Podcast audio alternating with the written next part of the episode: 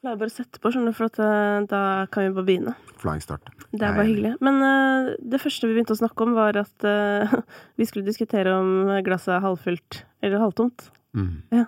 Hva tenker du? Nei, det, grunnen til det var bare at uh, altså, Du spurte hvordan jeg hadde det, og så følte jeg meg tung i kroppen. Men jeg følte, føler det bra, da. Som at jeg er tung i kroppen som at det er båt, en båt som ligger godt i sjøen. Ja. Og det mm, Det har jeg tenkt litt over det siste, at jeg har en veldig sånn tilbøyelighet til å tenke på glasset som uh, halvfullt. Eller jeg ser liksom positive ting med alle situasjoner, da. Oi. Sånn for eksempel um, det som vi begynner å komme ut av nå, med sånn nedstenging og hjemmeskole og sånn. Jeg har jo barn i både skole og barnehagealder. Mm. Og det var uh, Det jeg sitter igjen med, er egentlig at det var ganske fint å ha sånn tilgang på skole skolehverdagen Ja. til, til han eldste, da. Mm. Så det er jeg, tror egentlig at eh, jeg så Hvis det blir avlyst en gig, så tenker jeg hei, fett, kan jeg kjøre mer motorsykkel? Eller, så finner jeg alltid en eller annen løsning. Det er sikkert dritirriterende for folk, men jeg, jeg, kanskje, det er, kanskje det er sånn krampaktig positivitet, men jeg føler i hvert fall at det Jeg bare sveiper rundt med en gang det kommer noe et eller annet som skjer som er dritt, så sveiper jeg rundt, og så finner jeg liksom en lyspunkt. Styrer mot lyspunktet. Altså, det, det er jo mulig det er irriterende, men det er jo det alle har lyst til å lære. Ja, og, jeg, og jeg, det, er, det er så mange ting som jeg bare kjenner at jeg har så flaks med en del sånne ting, da. At jeg trenger liksom ikke å Eller jeg trenger jo å lære masse, det er ikke sånn jeg føler meg utlært, men akkurat der sånn, så det, det har jeg bare. Men har det alltid vært sånn? Ja, jeg tror det. Ja, for det er jo imponerende, og ganske uvanlig, vil jeg si, i ditt eh, virke. Ja, kanskje. Ja, det tror jeg. For det er jo en litt sånn eh, Hvis du da har en sånn grunnleggende tanke om at på en måte eh, verden vil deg vel, eller at sånn dette løser seg, Ja. eh, det føler jeg er ganske uvanlig i, i eh, kunstverden, da, på generell basis. At, at folk kanskje har en litt mer sånn tilbøyelighet mot å føle sånn Åh, folk vil meg vondt, eller det er folk, noen er ute etter meg, eller du vet sånn At både de i- hengir seg mer til kunstnermyten om Ja, kanskje. lidelsen, kanskje. Ja, kanskje. Ja, fordi du er ikke en lidende kunstner. Nei, og det har jeg aldri følt meg som. Oi, ja, dette er interessant, Jarle. For du har jo holdt på så lenge at, uh, at det å skulle finne ut at du ikke er en lidende kunstner Ja. Det Hva er det som driver meg da, når jeg ikke er en lidelse, liksom? Ja. Nei, men det tror jeg sikkert er en drivkraft, men jeg Nei, det er en blanding, da. Jeg har aldri Det kanskje er et eller annet sånn derre nullpunkt, eller en nøytralitetsideale, kanskje, som sitter i meg. Det merka jeg veldig sånn Da jeg flytta til USA, så merka jeg jo hvor nordmann jeg er. sant, På hvilken måte? Nei, men mm, Jeg er jo veldig tilhenger av eh, Jeg syns det var fantastisk med en sånn Altså, det blir langt resonnement, og jeg skal prøve å lande der. At Jeg syns det er fantastisk med den derre individuelle mm, feiringen av individet som er i USA. Og altså, det er, det er ganske fritt for sånn Det vi kaller janteloven, jeg er ikke helt sikker på om den, den eksisterer, men i hvert fall den, den mekanismen som som kanskje folk føler at det holder de litt nede, da, når de prøver å blomstre eller Mm. stikke seg fram. Og jeg syns det var helt fantastisk, men jeg, samtidig så så jeg liksom at den har en bakside. Den, den feiringen av individet fører også til ganske store forskjeller på samfunnsnivå, sant. Der hvor jeg tenkte at uh, jeg er jo veldig glad i et offentlig helsevesen og et skolesystem som er relativt sånn flatt og likt for alle. I hvert fall i forhold til USA. Mm.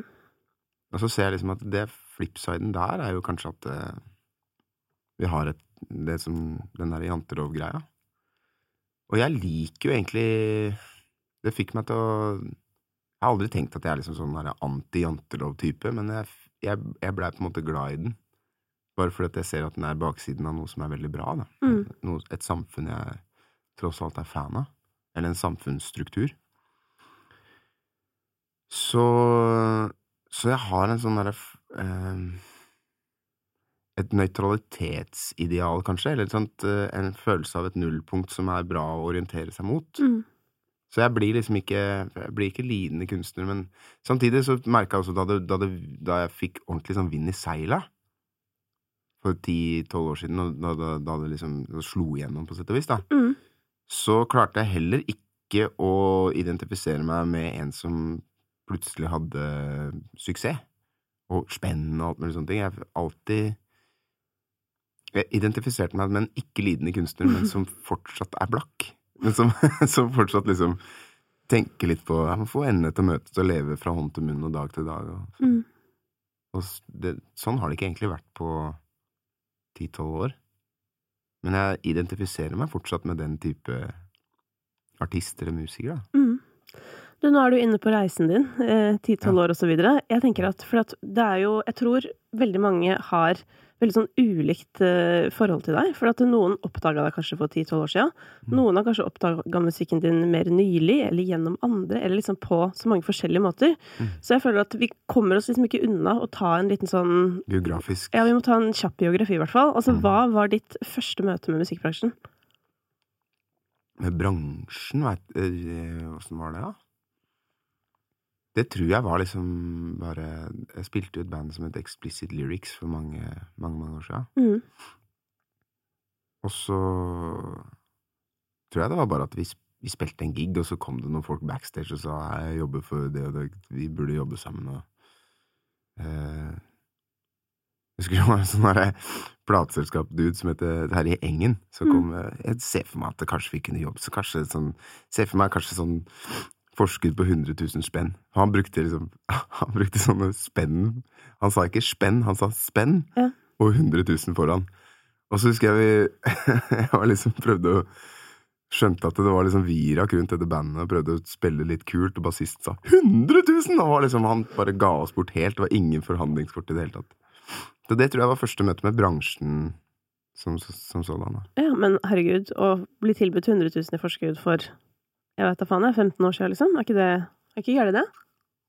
Nei, det er ikke gæ- jeg syns ikke det var gærent, men mm. samtidig så, så var det så fem, 15 Det var dette, dette er mer 25 år siden. 25 år siden, å ja, Men, og da var jo 100 000 plutselig Det, det er snålt med det, for det, det går jo ikke bare én vei, den derre verdi eh, Altså 1997-krona var jo mer verdt, på sett og vis, men samtidig så var musikkbransjen et helt annet sted. Sant? Man solgte Ja. fortsatt skiver. Det var mer penger i bransjen Ja, ja. generelt.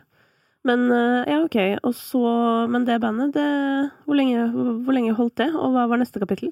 Ja, nei, det holdt en, eh, en EP og en skive, og så, så tror jeg det bare var sånn derre Som det ofte blir med band med 20, par og 20-åringer. At eh, noen har for andre for andre tanker om hva livet skal inneholde. Mm.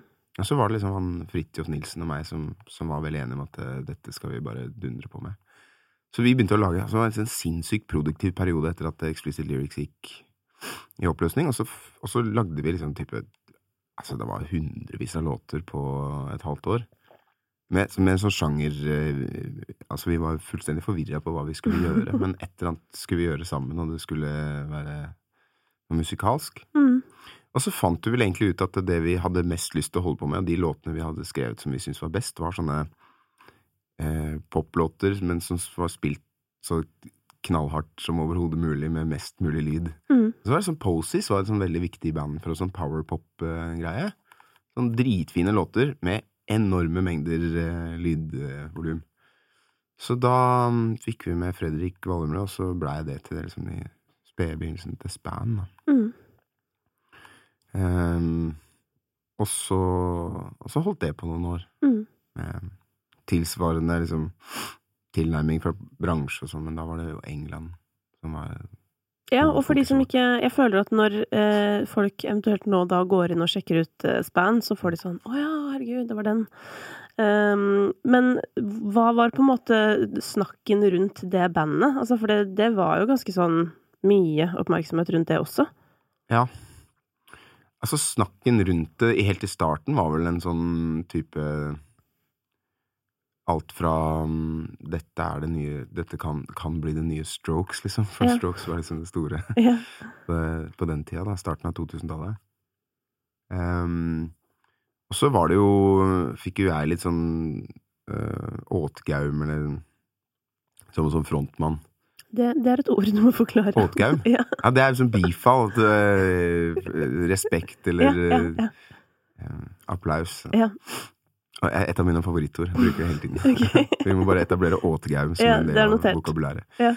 Og så mm, Nei, altså ligna jeg på Folk sa jeg ligna på Mick Jagger, og så med en gang du står foran et band og ligner på Mick Jagger, så blir det en sånn greie. Uh, og så blei det mm, Så blei vi signa til Island Records i England, og så dro vi, flytta vi til London og spilte inn skive, og så blei det masse fram og tilbake rundt det. Jeg var i motorsykkelulykke, plutselig barberte jeg hodet mitt. Sånn. Fikk identitetskrise. Men så, så kom skiva ut, og så gikk jo den eh, Jeg syns det gikk dritbra, da. Solgte jo mange flere plater enn jeg har venner, så det Det er et godt tegn. Ja. Ja, ja og, og, og, og som jeg sier, jeg husker jo det som at det var en ganske big deal, eh, og det er det jo å få platekontrakt med Island, som jo Mm. på en måte er noe mange bare drømmer om, da. Mm. Hva var liksom det største som skjedde i, i Span-karrieren?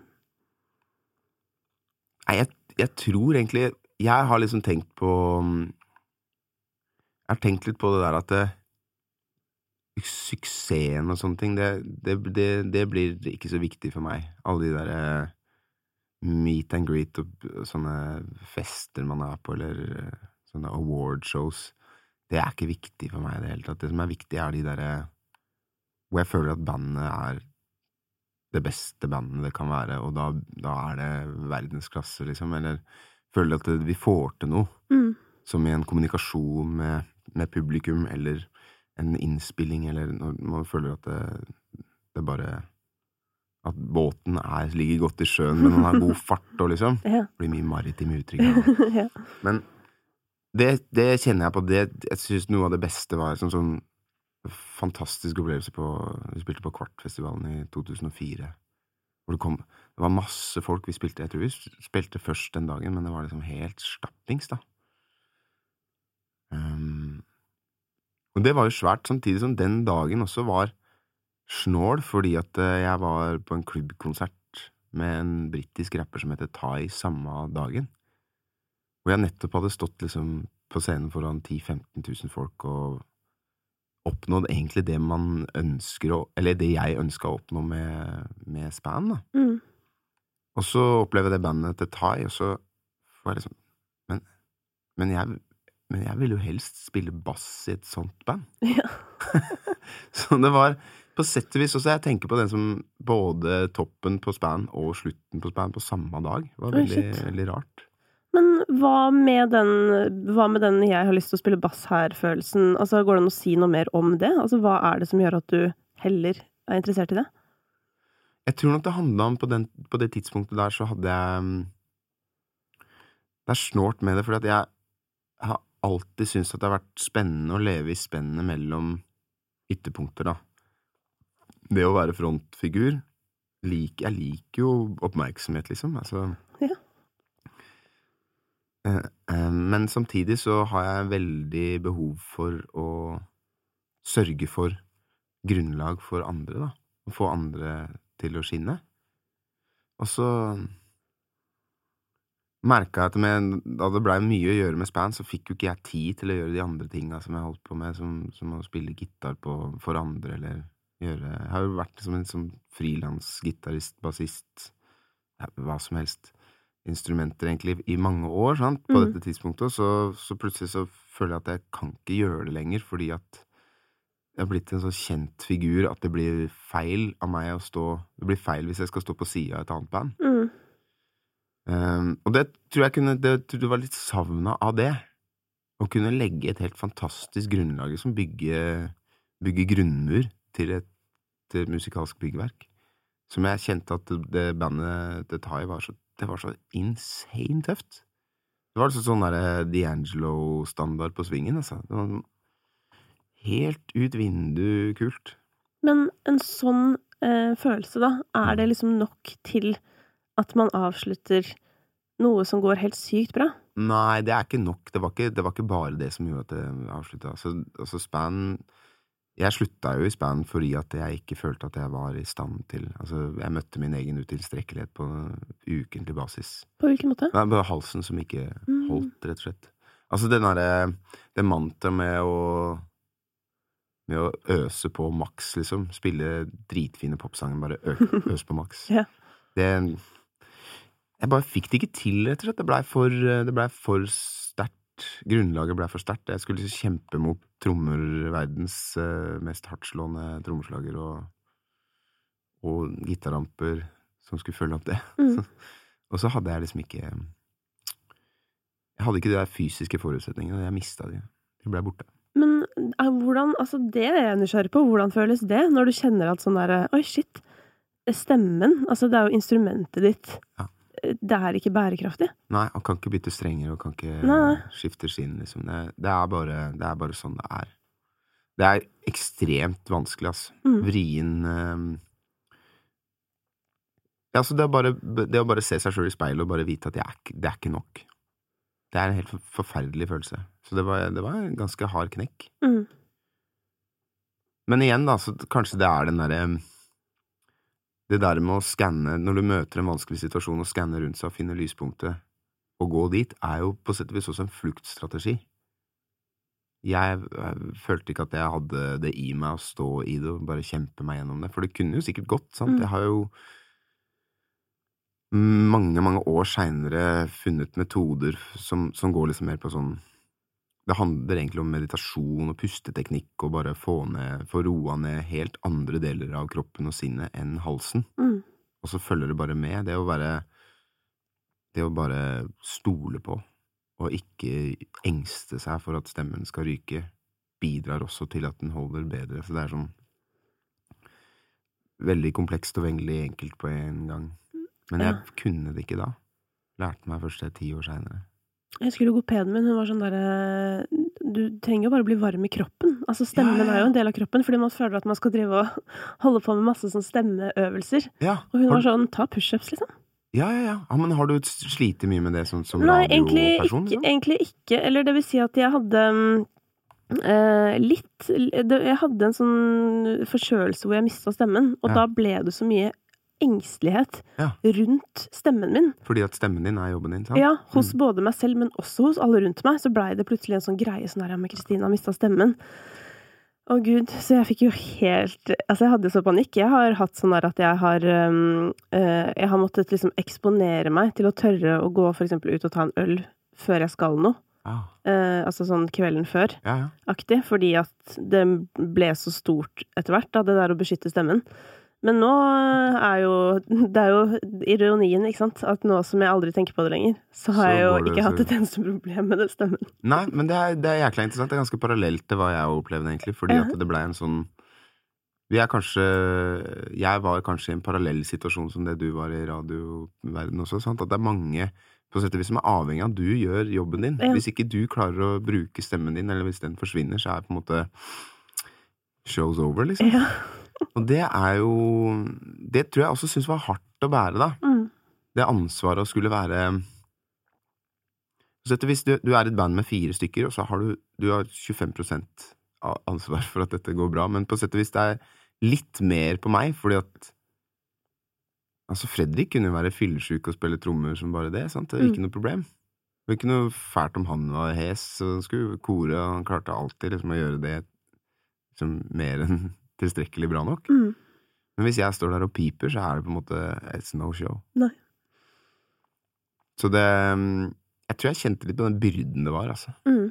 Mm. Og det er jo, den byrden har du jo på en måte fortsatt, men den går på en måte Selv om den kan gå utover noen andre, så er det på en måte ditt firma, holdt jeg på å si. Ja. Ja.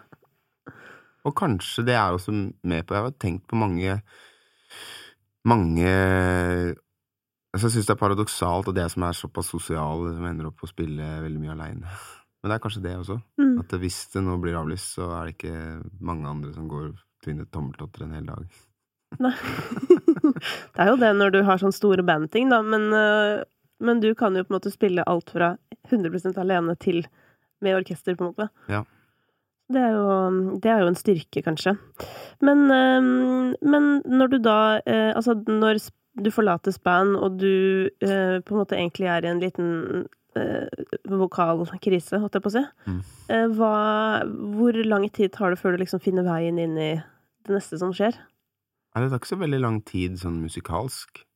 Men det, det, er, en, det er en blanding av uh, sånn eksistensiell tvil på om jeg skal holde på med dette her. For det har jeg vært egentlig ganske sikker på siden jeg var 17-18.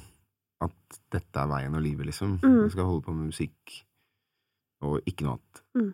Men så får jeg sånn en, en ganske sterk tvil på det, og tenker at nei, så skal jeg vokse opp, da, og begynne å studere og få meg en lærerjobb og bli, bli et skikkelig menneske. Ja, for det var lærer du skulle bli, da. Ja, jeg veit ikke helt. Jeg tenkte liksom på at øh, jeg, For jeg har alltid lest mye, sant, så jeg meldte meg opp til sånn bachelorstudium i engelsk litteratur. Ehm, samtidig som jeg spilte mye med Kristin Asbjørnsen. Og da, da var jeg liksom i bakgrunnen, sant. Da spilte jeg bass og gitar og bare la grunnlaget, og så spilte vi inn en skive som gikk ganske bra. Sånn spirituals-tolkninger. Og det ble masse turnering med det også, så det, det var jo fra at jeg tenkte at jeg kanskje ikke skal drive med dette her, kanskje bli en hobby, til at jeg plutselig var jeg såpass mye på turné at det ble litt vrient å holde studiene ved like, sant. Mm. Eh, og så ble det liksom kort eh, Plutselig ringte Øystein Greni og lurte på om jeg kunne tenke meg å prøve å spille bass i Big Bang, og som gjøre det til et sånt tohoda, eller egentlig trehoda frontfigurtroll, da. Mm. Så prøvde de det en måned, og så Så var det close but no cigar. Ja, hva skjedde der? Nei, det var egentlig bare at det, Jeg tror det var Erik Tessel som spilte bass på den tida. Han, eh, han ville stabilisere livet sitt og studere mer, fly mindre. Mm. Og de skulle til Los Angeles en måned i april 2006. Så, så, så spurte jeg Øystein om jeg kunne tenke meg å prøve, prøve det, da. Mm. Og jeg syns jo Jeg liker Øystein godt, og syns at det var en fett band, og at det kunne bli et, eh, et dritbra mannskor, liksom, av det. Mm. Men, ehm, men det, det tror jeg det var Øystein som, som trakk ut eh, pluggen av det. Og det, jeg tror det, det hadde blitt litt vrient. Vi er jo ganske hodesterke. Vi veit hvor vi vil dra hen, og det er ikke nødvendigvis i samme retning. Mm. Så mm, Så jeg fikk liksom ut fingeren også etter, etter det på å prøve å skrive litt mer låter, og så så møtte jeg en dritbra dame på Blindern, og så ble vi kjærester, og så hadde jeg lyst til å imponere henne med musikk, så jeg skrev masse låter, og så Så var egentlig en sånn Så det var starten på var, Jarle Ja, på sett og vis. Jeg hadde bare jobba masse i studio og lagde altså, Jeg fikk en sånn kick på sånn produksjonsteknikker. Jeg bare satt og spilte inn ting og skjønte at jeg kunne bygge Kunne lage ting sjæl, da. Mm. Ja, for det er det ikke før på dette tidspunktet du liksom virkelig begynte å lage ting sjøl? Jo, jeg hadde alltid skrevet musikk, men, men det der med å, med å sette seg ned med, med sånne musikkprogram som heter Pro Tools, som jeg hadde Ja, men liksom produsering, da. Ja, ja. Ja. Jeg hadde lært meg litt sånn Lært meg det litt mens vi holdt på med andre skiva til Span. Mm. Eh, eller mest sett på andre som gjorde det, og skjønt hva de gjorde, og funnet liksom the basics. Mm. Så det var liksom Egentlig at jeg, jeg satte meg ned og jobba, og så spilte jeg en dings, og så, og så låt det ganske kult, og så klarte jeg å tweake det til å låte fra ganske bra til ganske proft. Mm. Og så blei det Det blei sånne svære demoer som, som på sett og vis blei til Ceramic City Chronicles. da. Vi spilte det inn som et band også, men det, det var en slags blanding av mine demoer og, og innspilte ting som var liksom, lå liksom oppå det. Ja. Uh, men det var veldig mye um, Det var en sånn kreativ rush. Eh, nyforelska, frihetssøkende dude. Men nyforelska både i dame og musikk? Ja, altså, det var dette med, dette med altså For å gå tilbake til den opplevelsen med thai og, og, og bass og Kvartfestivalen og alt det der, så hadde jeg jo i ganske mange år, mens vi holdt på med span også, fått en helt sånn syk oppvåkning på soulmusikk. Mm. Um, fra første gang jeg hørte Sly and the Family Stone, som jeg før en sånn nesten sånn nagla til veggen-følelse. Den slo meg, altså den opplevelsen slo meg helt ut av bane, da. Den derre powerpop-greia. Så plutselig så ble jeg slått helt inn til sida med ny retning. Så jeg hører det spesielt på andreskiva til Span, at det er, en, det er en fyr som prøver å gjøre noe som han ikke helt får til. Som, som er veldig påvirka av uh, Sly Stone og Curtis Mayfield og Stevie Wonder og Al Green og sånne ting. Og så tror jeg det, det ble et sånn dypdykk med den Spirituals-plata til Kristin Asbjørnsen, og så hadde jeg et sånt uh, et sånt festband egentlig som het The Funky Hot Grit, som spilte hver 17. mai på Mono. Og som var litt coverlåter, da, men i den, den stilen der. Mm. Så det var egentlig bare en sånn endelig så skjønte Eller jeg, jeg tror jeg skjønte hvordan jeg skulle lage egen musikk i en slags sånn stil. Eller jeg skjønte det ikke, men jeg, jeg fant i hvert fall en vei inn i å prøve å, la, prøve å gjøre det sjøl. Mm. Men da måtte du jo eh, begynne å finne folk igjen, ikke sant, til å være med inn og spille. Ja. Eh, og da var du jo foran igjen. Ja, vips. det Tok jo ikke så lang tid. Nei, og det, det er jo litt sånn Jeg husker at jeg begynte å synge i band litt på grunn av at jeg hadde Jeg hadde Hvis du, hvis du, hvis du hører noen synge da, dette, dette skjedde meg fra da jeg var type åtte-ni år. Jeg hørte, jeg hørte We Are The World, den derre eh, bandet Eller Live Aid-låta. Ja. Og så husker jeg jeg hørte på sånn Jeg hørte på folk som sang, og så tenkte jeg nei, du burde, burde ikke gjøre sånn. Du burde gjøre sånn isteden. Så kom Stevie Wonder, og så bare ja, sånn skal det gjøres. Og så kom uh, Cindy Lauper. Nei, ikke sånn. Huey Lewis. Nei, ikke sånn. Så kom Stevie Wonder. Ja, der er den. Du burde gjøre det mer sånn.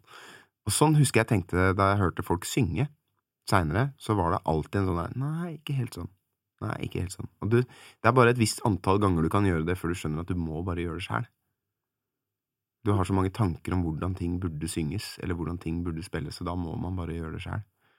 Så, så, det var ikke så aktuelt for meg å lage låter uten at jeg skulle synge det sjæl, for at det, er kanskje konfliktsky greie, men jeg vil, ikke, jeg vil ikke gå inn og krangle med folk om hvordan jeg skal synge. Nei. Jeg vil heller bare gjøre det sjøl. Ja. Det har jeg tenkt på noen ganger. Sånn der, hvis, hvis på en måte sånn som Ina Wroldsen, for eksempel, som skriver mye for andre, da. Sykt kjipt når hun skal liksom bare sånn Nei, men bare gjør det sånn her. Ja, hun Og så, som du vet- synger så bra! Jeg vet, så leverer så bare sånn Det klarer jeg ikke. Nei. Nei, men jeg bare tenker på det også. Det må være En ting må jo være for Ina sjøl, å sitte og høre på kråker som kråker seg til og ikke gjør fraseringene akkurat sånn som hun vil ha det, men det må være altså fra andre sida. Du skal prøve å ja, hoppe etter den virkulaen der. Mm. For Men- det må nå låte mest sannsynlig helt outrageous bra. Ja, ja, men det er jo sikkert litt derfor, som du sier da, det du beskriver, Ja. at sånn Veldig mange låtskrivere ender jo faktisk opp med å gi ut en del av låtene sine sjøl, Ja. eller bli artist, på en måte. Ja. Nettopp sikkert på grunn av det du beskriver. Ja, men så vidt jeg Nå kjenner ikke jeg Ina Wroldsen, da, men så vidt jeg har skjønt, så var vel hun en artist som bare ikke orka det. Altså, det var Ja, eller det var litt sånn, og jeg tror det var litt sånn både og, og så har hun jo på en måte kommet mer tilbake som artist nå, da. Men Ja. jeg snakka nylig med, med Carolina Eileen, som eh, også er Ja. eh, låtskriver og jobber med Dua Lipa og sånn, og hun sa jo det. Hun prøvde litt å være artist, men bare sånn Jeg orker ikke. Det er ikke liksom Jeg er ikke hypp på oppmerksomheten. Nei. Og det er jo Jeg var jo har jo alltid syntes at oppmerksomheten er greit, men det er så mye annet ved bransjen som jeg som jeg bare ikke fiksa så herlig bra. Som med span og sånne ting. At det var som et fokus på ting som jeg ikke syns at det burde være fokus på. Allerede da? Ja, ja, ja. Hva slags type ting var det? Nei, for eksempel, da. Jeg tror at jeg blei veldig desillusjonert eh, med span. Eller jeg hadde noen illusjoner som blei knust, da. At det skulle handle om musikken. Og jeg skjønte liksom at det handler om veldig mye annet enn det. sant? Musikk og mote og eh, frisørfag og masse sånne greier som jeg, som jeg bare har tenkt at jeg, det, det, jeg vil ikke holde på med det. Mm. Jeg, jeg spiller jo i band. Jeg, er jo ikke en klesselger. sant? Alt det merch-greiene og Og sånn pengefokus i pressen syns jeg også ble et stress. At, Pengefokus i pressen? ja, ja. Altså, det jeg følte ble skrevet spaltemeter på spaltemeter på spaltemeter om hvor mange penger som lå i platekontrakta til Island Ja, sånn, ja. Span. Men sånn er det jo nesten ingenting om musikken. Ja. Og det tror jeg er bare roligere på nå. Jeg har bare innfunnet meg med at uh, verden er som den er, liksom. Det- Jeg tror jeg var veldig naiv da. Tenkte at, eh, tenkte at musikkjournalister kommer til å skrive masse musikk, og det, det gjorde de jo ikke, i forhold til hvor mye de skrev om monetære verdier. Gøyere for folk, vet du. Ja, jeg, jeg, jeg skjønner jo det. Folk er opptatt av penger. Det må de gjerne være. Ja. Og jeg, altså, jeg mener Jeg er jo det sjæl, så lenge jeg har nok. Mm. Eller, jeg er jo ikke opptatt av penger når jeg har nok. Men jeg kan jo være opptatt av penger hvis jeg føler at jeg ikke har nok. Det er jo, det er jo noe med det. Privilegium, At uh, når uh, Ja. Når du ikke har det, så må man jo på en måte skaffe det. Ja. Men, eh, men i da Altså, det høres jo ut som noe av denne eh, skapelsen av soloprosjektet ditt, da høres jo eh, nesten litt sånn romantisk ut, holdt jeg på å si. Var det på en måte så problemfritt, eller var det på en måte noen uh, utfordringer på veien? Nei, akkurat den første skiva følte jeg var veldig smooth, altså. Den bare, det bare trilla ut låter, og så spilte jeg det for Lisa først, og så Som da er din Ja, kjære? ja som, som jeg er gift med nå. Mm. Så det, dette gikk jo bra. Men det var det, det var som var greia at jeg spilte det for henne, og så var hun knallhard på tekst. Hun er sånn tekstfokus. Ja. På, på et sånt nivå at jeg, jeg husker hun hørte masse på sånn hardcore, hørte på Blood Brothers, og fikk masse ut av tekstene. Og jeg fikk ikke med meg hva de, hva de sa. Nei. Jeg vet ikke om lytterne har hørt Blood Brothers, men det er sånn screamo, eh, screamo emo-punk. Eh, band fra San Diego som er drittøft, men det er ikke Det er veldig vrient å høre hva de sier. Mm. Men Lisa bare, bare naila det. Og, og tok meg så jævlig på hvis jeg hadde noen formuleringer som bare var litt sånn lettvinte. Så var det bare sånn Nei, det der går ikke. og jeg ble sånn det har, det har du helt sikkert rett i. Så jeg Mm. skrev om og, og gikk mange runder på det med tekst. Og så spilte jeg det også for eh, For da har jeg jobba en del med Universal i Norge på, med, med Kristin Asbjørnsen. Så jeg kjente de folka både gjennom Span og gjennom Kristin. Så og syntes at det var alltid hyggelig å være der. Det virka som vi hadde det dritfint på jobb. Mm. Så jeg dro innom og spilte, og de var yeah. Sånne, sånne legendariske Legendariske greier med Du spiller noe for eh, noen folk inn på et kontor, og så vatter de opp, og så kommer Lage Fossheim inn og helt sånn over seg av begeistring. Altså, det var bare en sånn, der, sånn fin ball av entusiasme inni det huset der. Ja. Så, så det var en no-brainer, det. Bare sendte inn låter, og så når det var 11-12 låter, så skulle vi lage plate der, eller? Mm. Loff. Det Supergreit. Sykt lett. Ja. Men, eh, men når var det det begynte å, å Når begynte utfordringene å dukke opp, da? Nei, altså når den skiva kom ut, så var det sånn øh, Jeg tenkte liksom, hvordan skal jeg Fordi at jeg hadde jo vært grådig på arrangementene, sant. Sånn produksjons når du tenker at hei, jeg kan bare legge på Det ligger, henger en cello der. eh, tamburiner, kongas. Altså lesse på, virkelig. Ja. Og det var jo oppryddingsarbeid hele tida, sånn at du merker at ting går i veien for hverandre, og man prøver å rydde, rydde litt i frekvensen og sånn. Men eh, utfordringa kom jo når jeg skulle ut og spille, for jeg skjønte at jeg måtte ha liksom et åttepersons stort band for å, for å få det til å gå rundt. Og så sender man låter til radio, og så blir det liksom ikke Det blir ikke Det, det, det går litt trått. Mm. Og så, så var det litt sånn Punkt én, hva skjer når jeg skal på turné? Dette har jeg jo ikke råd til. Punkt to, hvis jeg skal presentere dette her i en, et radiostudio eller en sånn frokost-TV eller hva fanken, Mm. så blir det bare for voldsomt med åtte folk. Og jeg, jeg husker også jeg tenkte på sånn eh, Jeg, jeg er for konfliktsky til å ringe folk og vekke de klokka fem om morgenen fordi vi skal på eh, God morgen Norge. Så jeg måtte finne ut hvordan jeg skulle løse det her, og da, det var da det sologreiene kom. Sant? At, jeg, at jeg tenkte at jeg må gjøre det sjøl, men jeg alltid Eller jeg syntes i hvert fall da at det, det som jeg var god på, var ikke Eller det er mange bra sånn singer-songwriter som Damien Rice, én gitar, én vokal, Sannheten. Liksom. Mm. Jeg følte ikke jeg hadde noe å melde der, eller hadde noe å bidra med. Så jeg tenkte jeg får gjøre noe annet. Ja, men det er sjukt å høre at du sier det, for at jeg, jeg tror jeg og så mange andre forbinder jo deg med at du nettopp er jævlig god til det. Ja, eh, takk, altså. Ja. Men, eh, men jeg, jeg tror at jeg er bedre på det nå enn det jeg var da. Sånn, sånn helt nakent, liksom. Men det er sikkert kanskje jeg ikke turte det også. Det kan hende det er en fluktrute vekk fra Altså, dette her vil jo sikkert Lillebjørn Nilsen si om alle som synger på et annet språk enn det de er født og oppvokst med. Jeg synger på engelsk, ikke sant. Jeg, jeg har jo mine tanker om hvorfor jeg gjør det, Mm. men Lillebjørn Nilsen vil sikkert si Nå har ikke jeg snakka med han om det, men, men jeg tror han ville sagt at jeg gjemmer meg bak et fremmedspråk for å slippe å stå naken og vise følelsene mine. Stå i det, liksom. Mm. Det kan, eh, det kan stemme, det, altså. Men eh, jeg tror i så fall så stemmer også den analysen på hvorfor jeg ikke ville bare stå helt opp og ned og spille låtene mine rett fram. Mm. Men det handler jo også om at de Jeg følte jo at det, det fins jo de som, som bekjenner seg til sånn Tom Petty eh, Tom Petty-dogme om at eh, hvis ikke låta kan spilles bare med gitar eller piano og vokal, så er det ikke en bra nok låt.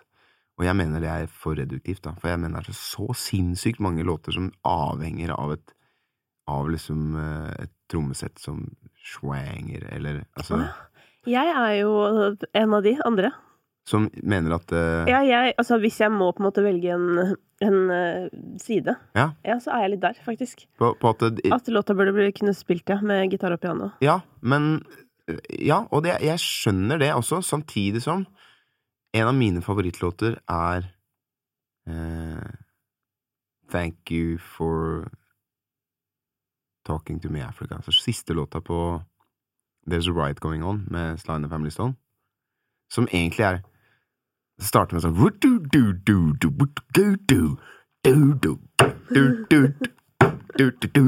Det er for meg en helt fantastisk låt, og du kan ikke gjøre det med kassegitar. Det er ikke, det er ikke Nei, for det er jo det at en vibe på en måte kan jo ikke komme ut av en kassegitar. Da. Så, det, så ok, så kanskje vi må kategorisere musikk, da. At det må Mm. være sånn poplåter, sånne rene poplåter. De burde kunne bli spilt. Nettopp. med gitar Og og jeg følte ikke at jeg dreiv med det. Nei. Jeg følte at Ceramic City Chronicles handla om Det var noen låter som toucha innom det, Ja.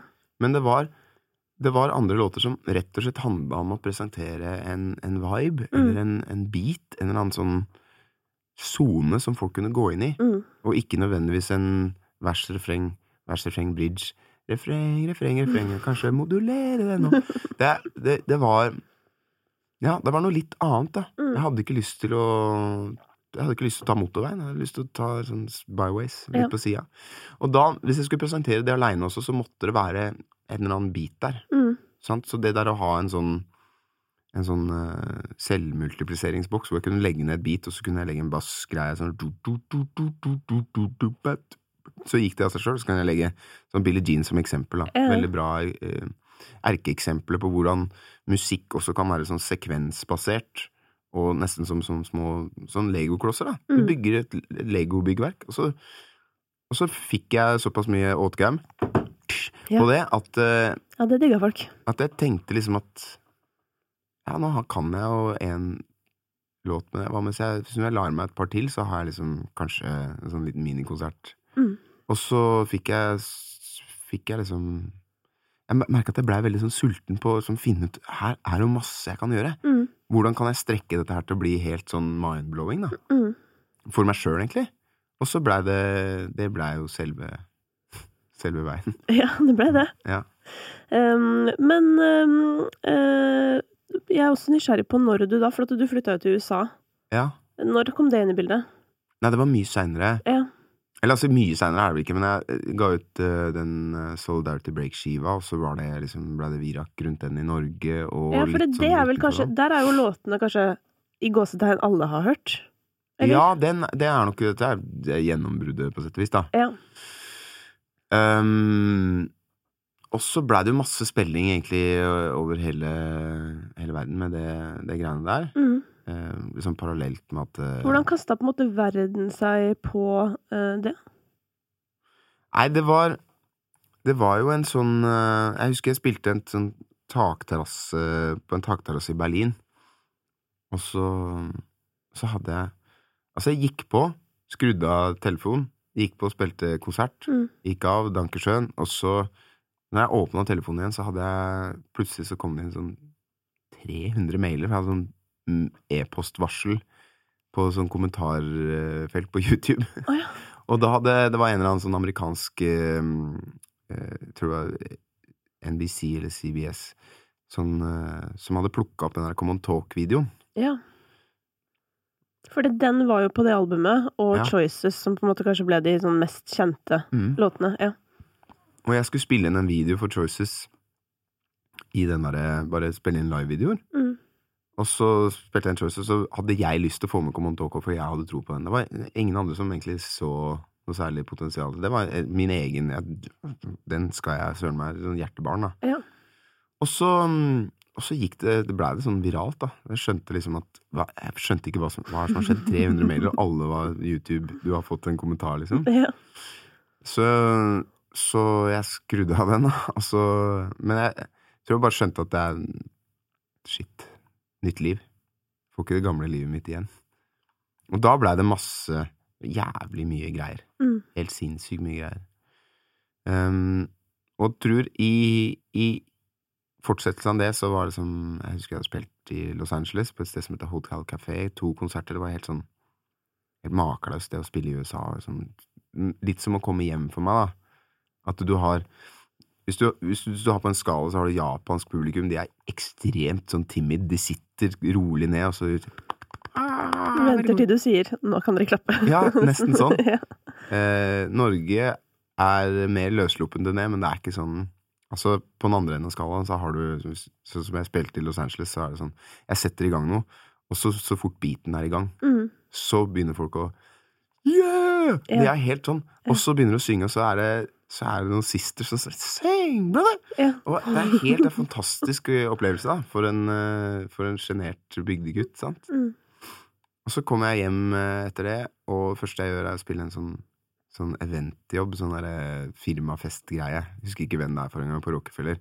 Hvor det står folk med sånn drinker og kanapeer med ryggen til på første rad. Jeg bare sånn.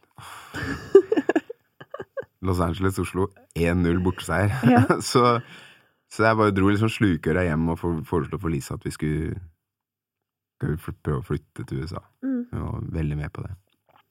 Så det var egentlig det. Det var litt sånn Nei, ærlig talt. Mm. Jeg føler meg mye mer hjemme der. Men uh, gjorde det ting for karrieren din også? Ja, det gjorde det nok. Jeg, jeg må innrømme at jeg, jeg har aldri vært så god på liksom, å tenke Tenke liksom smart karriereplanlegging. Jeg er veldig sånn, musikkfokusert. Ja. Altså, jeg er blitt min, mindre sånn desillusjonerbar. At jeg skjønner at verden funker sånn og sånn, men jeg, jeg, får liksom ikke til å være noe strategisk på det. Men jeg hadde jo jobba med samme en manager som heter Per Eirik Johansen. Og han var veldig Han var ambisiøs på mine vegne, da. Og satte opp liksom møter med Han flytta til New York, han også. Um, for å liksom dundre på med, med de greiene mine. Eh, så for min del så handla det mer om sånn Prøve å utvide noen horisonter og Altså se så, Fordi at jeg føler at det jeg driver med, er veldig Det er jo USA er ekstremt viktig i den musikkstilen også, sant? Mm. Eh, jeg har gått djupt inn i røttene til den musikken både i USA og i Vest-Afrika. Det er liksom Jeg følte at nå skal jeg søren meg bade i Bade i det bassenget som, som vannet mitt kommer fra. Mm. Og det det var, det var kult også å se Norge litt på avstand. For du får liksom litt mer perspektiv på ja, det vi snakka med personlig frihet, samfunnsstruktur Mm. Ehm, Så for min del så handla det ikke så mye om, om akkurat det, men for Per Eirik gjorde det. Mm. Og så døde han. Mm. Og det er jo Ja, og det var jo altså tragisk, Ja. åpenbart, og ikke minst et stort tap for, for alle dere som hadde gleden av å jobbe med han, da. Mm. Men um, det er jo Bor du i USA når du da slipper neste album? Ja. Ja, du gjør det. Fordi da Det er jo Ha- et Det ble interessant sluppet liksom en altså type verdensomspennende release to måneder eller noe sånt etter at Per Eirik døde. Så det var ganske Shit. Alt var klart, liksom. Det var eh, Jeg har tenkt på det litt som for min del, da, å stå og skulle ta straffe i EM, VM. Mm. Og så mens du løper mot ballen, så forsvinner beina. Altså, det, helt, det var en surrealistisk opplevelse. Mm. Så den var ganske hard, men jeg hadde på sett og vis ikke noe Jeg hadde ikke, følte ikke jeg hadde valget av å være Av å bare kollapse. For det måtte bare dundre på, sant. Jeg hadde jo Jeg har jobben min, og jeg har familie, ansvars... eh, ansvars eh, bare kicka inn. Mm. Så jeg, jeg prøvde å bare dundre på, Mm. og så gikk det en, tid, og så, så kom jo kollapsen etter hvert, da. Måtte jo avlyse en hel USA-turné som var sånn to måneder lang. Bare fordi jeg klarte ikke å stå opp. Jeg var i Austin i Texas og skulle starte turneen, og klarte ikke å stå opp av senga. Og så klarte jeg å kreke meg bort til speilet og bare så fjeset mitt og ble skremt, da. For det var sånn der grå skrømt med masse Plutselig har jeg fått masse kviser! I en alder av 35 år så har du masse kviser, liksom. Det er jo Så jeg, jeg ringte turnélederen min, og så, og så kom han på rommet og så på meg og så bare uh, You're going home. Men så, ja, men så bra. Eller at det var Ja. responsen. Mm. Men da var home til New York, da. Ja, da, da var det bare å komme seg hjem og, og prøve å komme seg til hektene. Ja, og da er du ute og turnerer da med albumet. Ja, eller jeg skal, men Ja. jeg må bare abort mission. Ja. Og det var Jeg husker det var en sånn derre um, Det hadde hvilt liksom i to uker. Mm. Jeg tenkte at nå, nå begynner det vel å Nå begynner det vel å nærme seg. Nå er jeg liksom litt i, mer i vater igjen. Og så skal jeg skal ut og sykle med, med Lisa og Samuel, som da er fire år eller noe sånt. Mm. Så jeg går ned leiligheten vår i, i Brooklyn, og så ned til sykkelen, og så har jeg glemt noe, så må jeg gå opp igjen. To etasjer. Når jeg kommer opp, så er det bare Må bare legge meg ned. Åpne vinduet og si 'dere må sykle uten meg'. Jeg må legge meg ned. Det var ikke noe kreftrødt. Det er helt merkelig. Det er en veldig fysisk fysisk opplevelse av uh, utmattelse. Mm. Og da har på en måte bare utmattelsen fra album og sorg og Alt. hele pakketet. Mm. Men ja, dette er da uh, Islander-albumet ditt, ikke sant? Eh, Som jo har en eh, ganske interessant historie, på sett og vis. For at det er jo da eh, albumet som følger opp gjennombruddet ditt. Mm. Og mm, da har jo på en måte, hva skal jeg si, i hvert fall sånn hjemlandet ditt har jo på en måte vært Vi har jo vært sånn Herregud, Bernhoft er vår eksportvare. Nå er han i Amerika, og alle heier på han, på en måte. Mm. Um, så det er vel også en del Må jo være en del følelser på en måte bare rundt det. Det derre å skulle følge opp og vise fram hva du har holdt på med. Ja Det Jeg er ikke sikker på om jeg kjente veldig Altså, hvis du spør meg sånn rasjonelt, kjente du på sånn press om å følge opp og sånne ting, så Mm. gjorde jeg ikke det. Nei. Men jeg er åpen for at jeg kjente på det uten at jeg, det, det når inn til rasjonell Ja. tankegang. Mm. Men jeg Jeg føler jo Altså, det blir jo på sett og vis de tre skivene der, sånn Ceramic City Chronicles og Solidarity Breaks og, og Islander, har en sånn tekstlig, tematisk forbindelse mellom seg. Men musikalsk sett er det tre veldig ulike skiver, da. Jeg tror ikke jeg kjenner på at den ene følger opp den andre noe spesielt. Jeg tror det er mer sånn tre Tre steinkast i forskjellig retning, egentlig. Mm. Så Så jeg kjenner jo på at ja, den følger jo opp, men den, samtidig er den en selvstendig dings som Mm. ikke følger opp. Eller bevisst gjør noe annet, tenker Mm. jeg på den som, da. Men øh, Ja. Men det albumet blir jo da eller, lagt merke til, Ja! til de grader. ja. Fortell, fortell om reisen eh, fra det Altså, jeg veit ikke heller i hvilken grad du da har på en måte hatt kapasitet til å følge med på liksom hva som skjer helt i begynnelsen, da.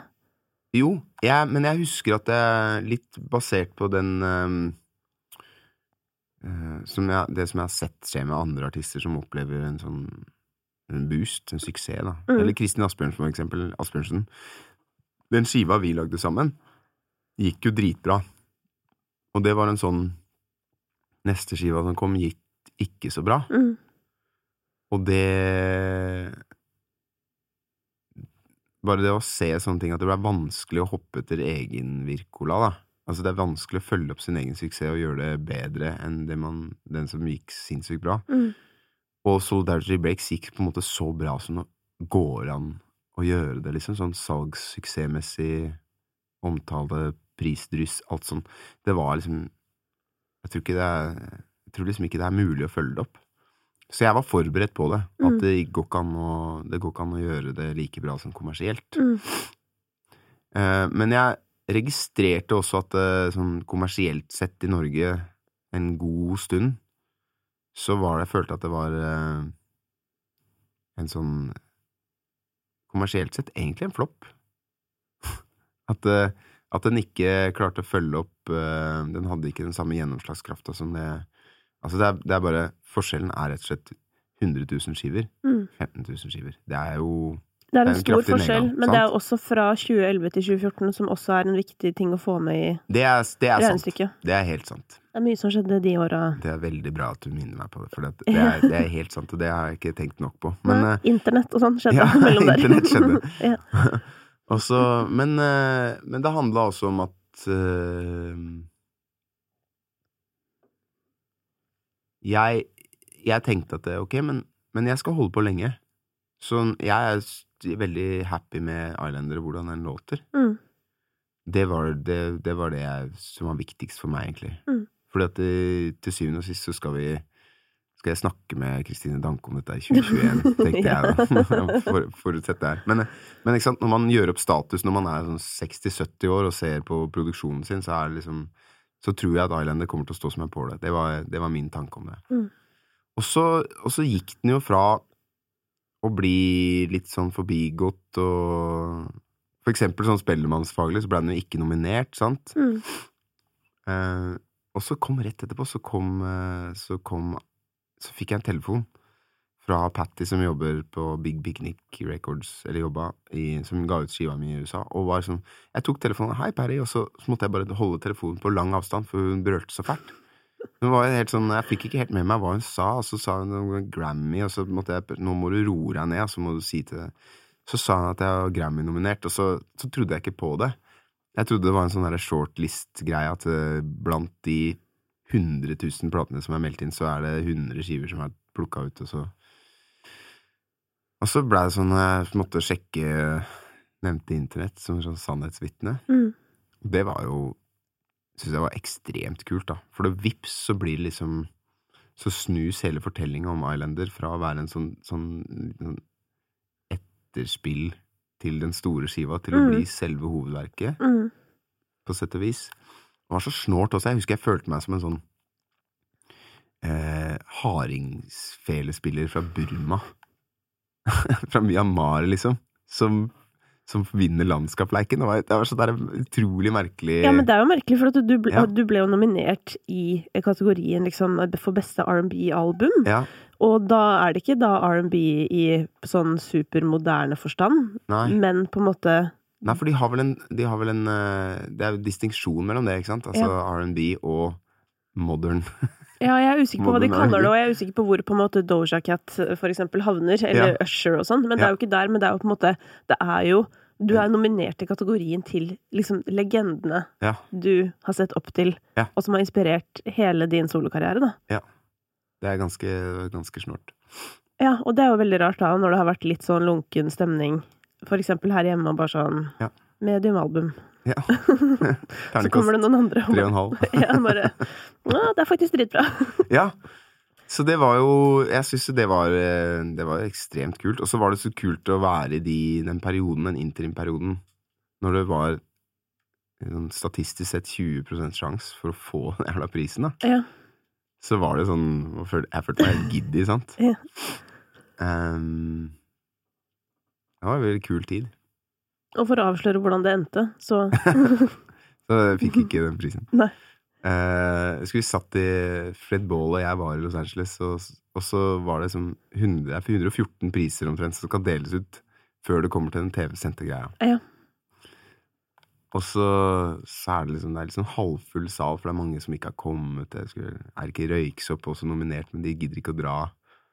Eh, masse sånn priser for beste lydsporet til independent film Ja. går til. Altså sånn, sånn snåle priser. Så kommer den R&B-greia, og plutselig så er den der, og så vips, så er den ferdig. Mm. Og Tony Braxton og Babyface får den prisen, og så lufta ut av ballongen. Får dra på fest, da. Men det ble vel en gøy fest? Ja, det blei fin fest, det, altså. Ja. Men det var veldig sånn um, Det var kvikt. Jeg tror ikke, jeg tror ikke Tony Braxton og Babyface var der engang, så det var sånn the, uh, the Academy will accept the, the award on the artist's behalf. Og så videre til neste. Sånn kjapp musikk, poff. Ja. Vi har uh, Vi har stram timeplan. Men det var jo Jeg tenkte jo litt på også det med Som var viktig, en ekstremt viktig opplevelse for meg, var jo å bo i New York i en periode hvor Altså, uh, Trevin Martin-saken Altså, jeg Martin ble Ung, svart gutt ble drept av en sånn selv, selvutnevnt eh, lo, lokal eh, kvasipolitimann, sant? Eric Garner ble drept av omtrent samme chokehold som, som George Floyd døde av, på Staten Island i New York. Begynnelsen til Black Lives Matter-bevegelsen sånn som vi kjenner den nå, starta mens jeg bodde i New York. Jeg hadde på en måte litt sånn front row seats, da. Og jeg har tenkt masse på dette her, i og med at jeg er en, en, en fyr fra Norge, melaninfattig, som står på noen skuldre. Jeg har noen, jeg har noen kulturelle referanser som jeg er, er veldig opptatt av, selv før dette her, å trå respektfullt. Altså, plukk gjerne blomster, men dra ikke opp rota, liksom. De driter i å ødelegge bedet når du først vandrer rundt her. Mm. Eh, Lisa som jeg er gift med, er halvt afrikansk. Det er, det er masse ting som handler om sånn identitetspolitikk, og hvordan navigere i det farvannet der. Og jeg hadde jo sett liksom Iggy Azalea og Azalea Banks være i en slags sånn tweef, eller Twitter-beef, liksom om um, Azalea Banks og Kanye West, ikke sant, snakker mye om uh, kulturell appropriasjon, Grammy står litt i sentrum der, ikke sant? Er det riktig at Taylor Swift får denne prisen, og at Kanye West kommer og snakker om um, Nesten sånn Grammy So White. Mm. Um, året før den Oscar So White-greia kom. Og jeg, jeg tenkte jo over disse tingene her, at det kommer til å bli, det til å bli et jævla ramaskrik hvis jeg får den prisen. Plutselig skal Altså, Allo Black sitter der, er Mm. nominert. Babyface, Tony Braxton jeg husker ikke Hva het hun um, Sharon Jones var nominert. Altså, det er sånn derre Plutselig så stikker en fyr med, med bebrillet, blek nordmann med ståhår, liksom. Altså, det kom til det kom, Plutselig så hadde jeg jo blitt en, en, en nesten en talsmann, eller en figur, for noe som jeg ikke føler meg hjemme i. Det hadde blitt jækla mye negativ virak også, altså. Ja, tror du det? Ja, ja, det er jeg helt sikker på. Jeg er helt sikker på at det hadde kommet eh, Eller det hadde kommet et eh, ganske opprørt hav som jeg måtte navigere i, snarere enn smule farvann med blomsterbed og Ja, kanskje, på en måte, men samtidig, da, med et så, på en måte En så liksom åpen inngang og en så reflektert eh, generell tankegang rundt alt du holder på med, da, så mm. er det litt sånn Ja, jo. Da hadde du jo kommet bedre ut av det enn mange andre, for å si det sånn. Ja, det hadde jeg. Hadde sikkert kommet bra ut av det, men du veit, jeg mener jo også at eh, Jeg mener jo også at det går en det er, det er mye som kalles kulturell appropriasjon, som er kulturell utveksling. Mm. Jeg mener at det er eh, veldig mye identitetspolitikk som bommer grovt. Jeg mener at det er veldig store deler av Um, antirasistisk arbeid som, som er for fokusert på fortid og nåtid, og altfor lite på framtid. Jeg mener at det Det er en del sånne tenkere i borgerrettighetsbevegelsen som hvis tanker blir ganske underspilt. Så Martin Luther King og eh, Jeg har glemt hva han heter. Hva heter han, han eh, playwright, forfatter Jesus. At jeg ikke husker har navnet hans. internett foran meg, jeg, så Eh, Hiring for your small business? If you're not looking for professionals on LinkedIn, you're looking in the wrong place. That's like looking for your car keys in a fish tank. LinkedIn helps you hire professionals you can't find anywhere else, even those who aren't actively searching for a new job but might be open to the perfect role. In a given month, over 70% of LinkedIn users don't even visit other leading job sites. So start looking in the right place. With LinkedIn, you can hire professionals like a professional. Post your free job on linkedin.com/people slash people today. Even when we're on a budget, we still deserve nice things. Quince is a place to scoop up stunning high-end goods for 50 to 80% less than similar brands. They have buttery soft cashmere sweaters starting at $50, luxurious Italian leather bags, and so much more. Plus, Quince only works with factories that use safe, ethical, and responsible manufacturing. Get the high-end goods you'll love without the high price tag with Quince. Go to quince.com slash style for free shipping and 365-day returns. Letter from, from a region in my mind. Hvem er det som har skrevet det? Kan du søke? Ja, jeg søker Klipp, klipp, klipp! eh, From a region uh, det er Altså, det er skandale at jeg ikke husker eh, navnet hans. Ja, selvfølgelig. ja. James Baldwin. Ikke sant? Ja. Det, det essayet der Mm. Handler jo veldig, veldig mye om hans oppvekst, om rasisme per se, men det handler også om en fundamental konflikt han hadde med um, Nation of Islam. Og hvordan han mente at de trår helt feil, at de er basically enig med nynazistene om et segregert samfunn. Sant? Nation of Islam og uh, en del fremtredende mennesker i Black Lives Matter-bevegelsen snakker jo åpent om at de vil segregere samfunnet. Jeg er jo like uenig med det som, jeg, som når Jim Crow, eh, white supremacist, snakker om segregering av samfunnet. Sånn, så jeg har jo en del meninger som ikke bare smører seg inn i en, en fortelling som, som sier tommelen opp til identitetspolitikk, liksom. Mm. Så jeg, jeg, jeg veit ikke om nyanser er ehm, Jeg er veldig opptatt av nyanser. Jeg er veldig, Veldig opptatt av diskusjon. Mm? Nyanser er veldig utrendy. Ja, det er veldig utrendy. ja. Og når, når det blir sånne mm, Jeg tror selve Selve greia med hvit fyr vinner Grammy-prisen, Mm. det er noen Det oppfordrer til mye overskrifter og lite, lite brødtekst, altså. Mm. Ja, der er du kanskje inne på noe, samtidig som at hvis det hadde skjedd, og på en måte det hadde blitt en samtale som faktisk hadde blitt nyansert, da, så hadde jo det vært veldig berikende, tenker jeg. Ja. For dette gjelder jo i alle politiske felt, at det er på en måte det, er de som mener mest og høyest som vinner frem. Ja. Eh, og gjennom det så vinner jo dessverre ikke de gode løsningene frem. Det er sant. Og det er jo det som er så Jeg jobbet jo i politikken før, og måtte jo bare kaste inn håndkleet veldig tidlig. Ja, Fordi- hva, hva, hva, jobba du med? Nei, jeg, fortell. jeg har jobbet Dette er Jarle SV Bernhoffs podkast, Ja. intervjuer Nei, jeg jobbet eh, med valgkampen til SV i 2009, og jeg var også Jeg har sittet i kommunestyret for SV på mine yngre dager, Hvor enn da?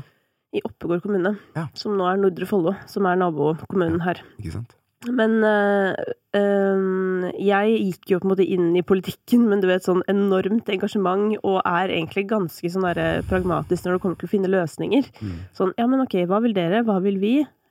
La oss møtes på midten, hvis det er det beste. Mm. Eller sånt. Men, men sånn er det jo ikke der. Der er det jo på en måte Det er jo et system ikke sant, som har alle partiene, og så skal man finne liksom politikken inni partiet. Ja. Og når man da går og møter et annet parti, og så skal man diskutere, da kan man egentlig ikke diskutere, fordi man må gå tilbake og diskutere med partiet sitt først.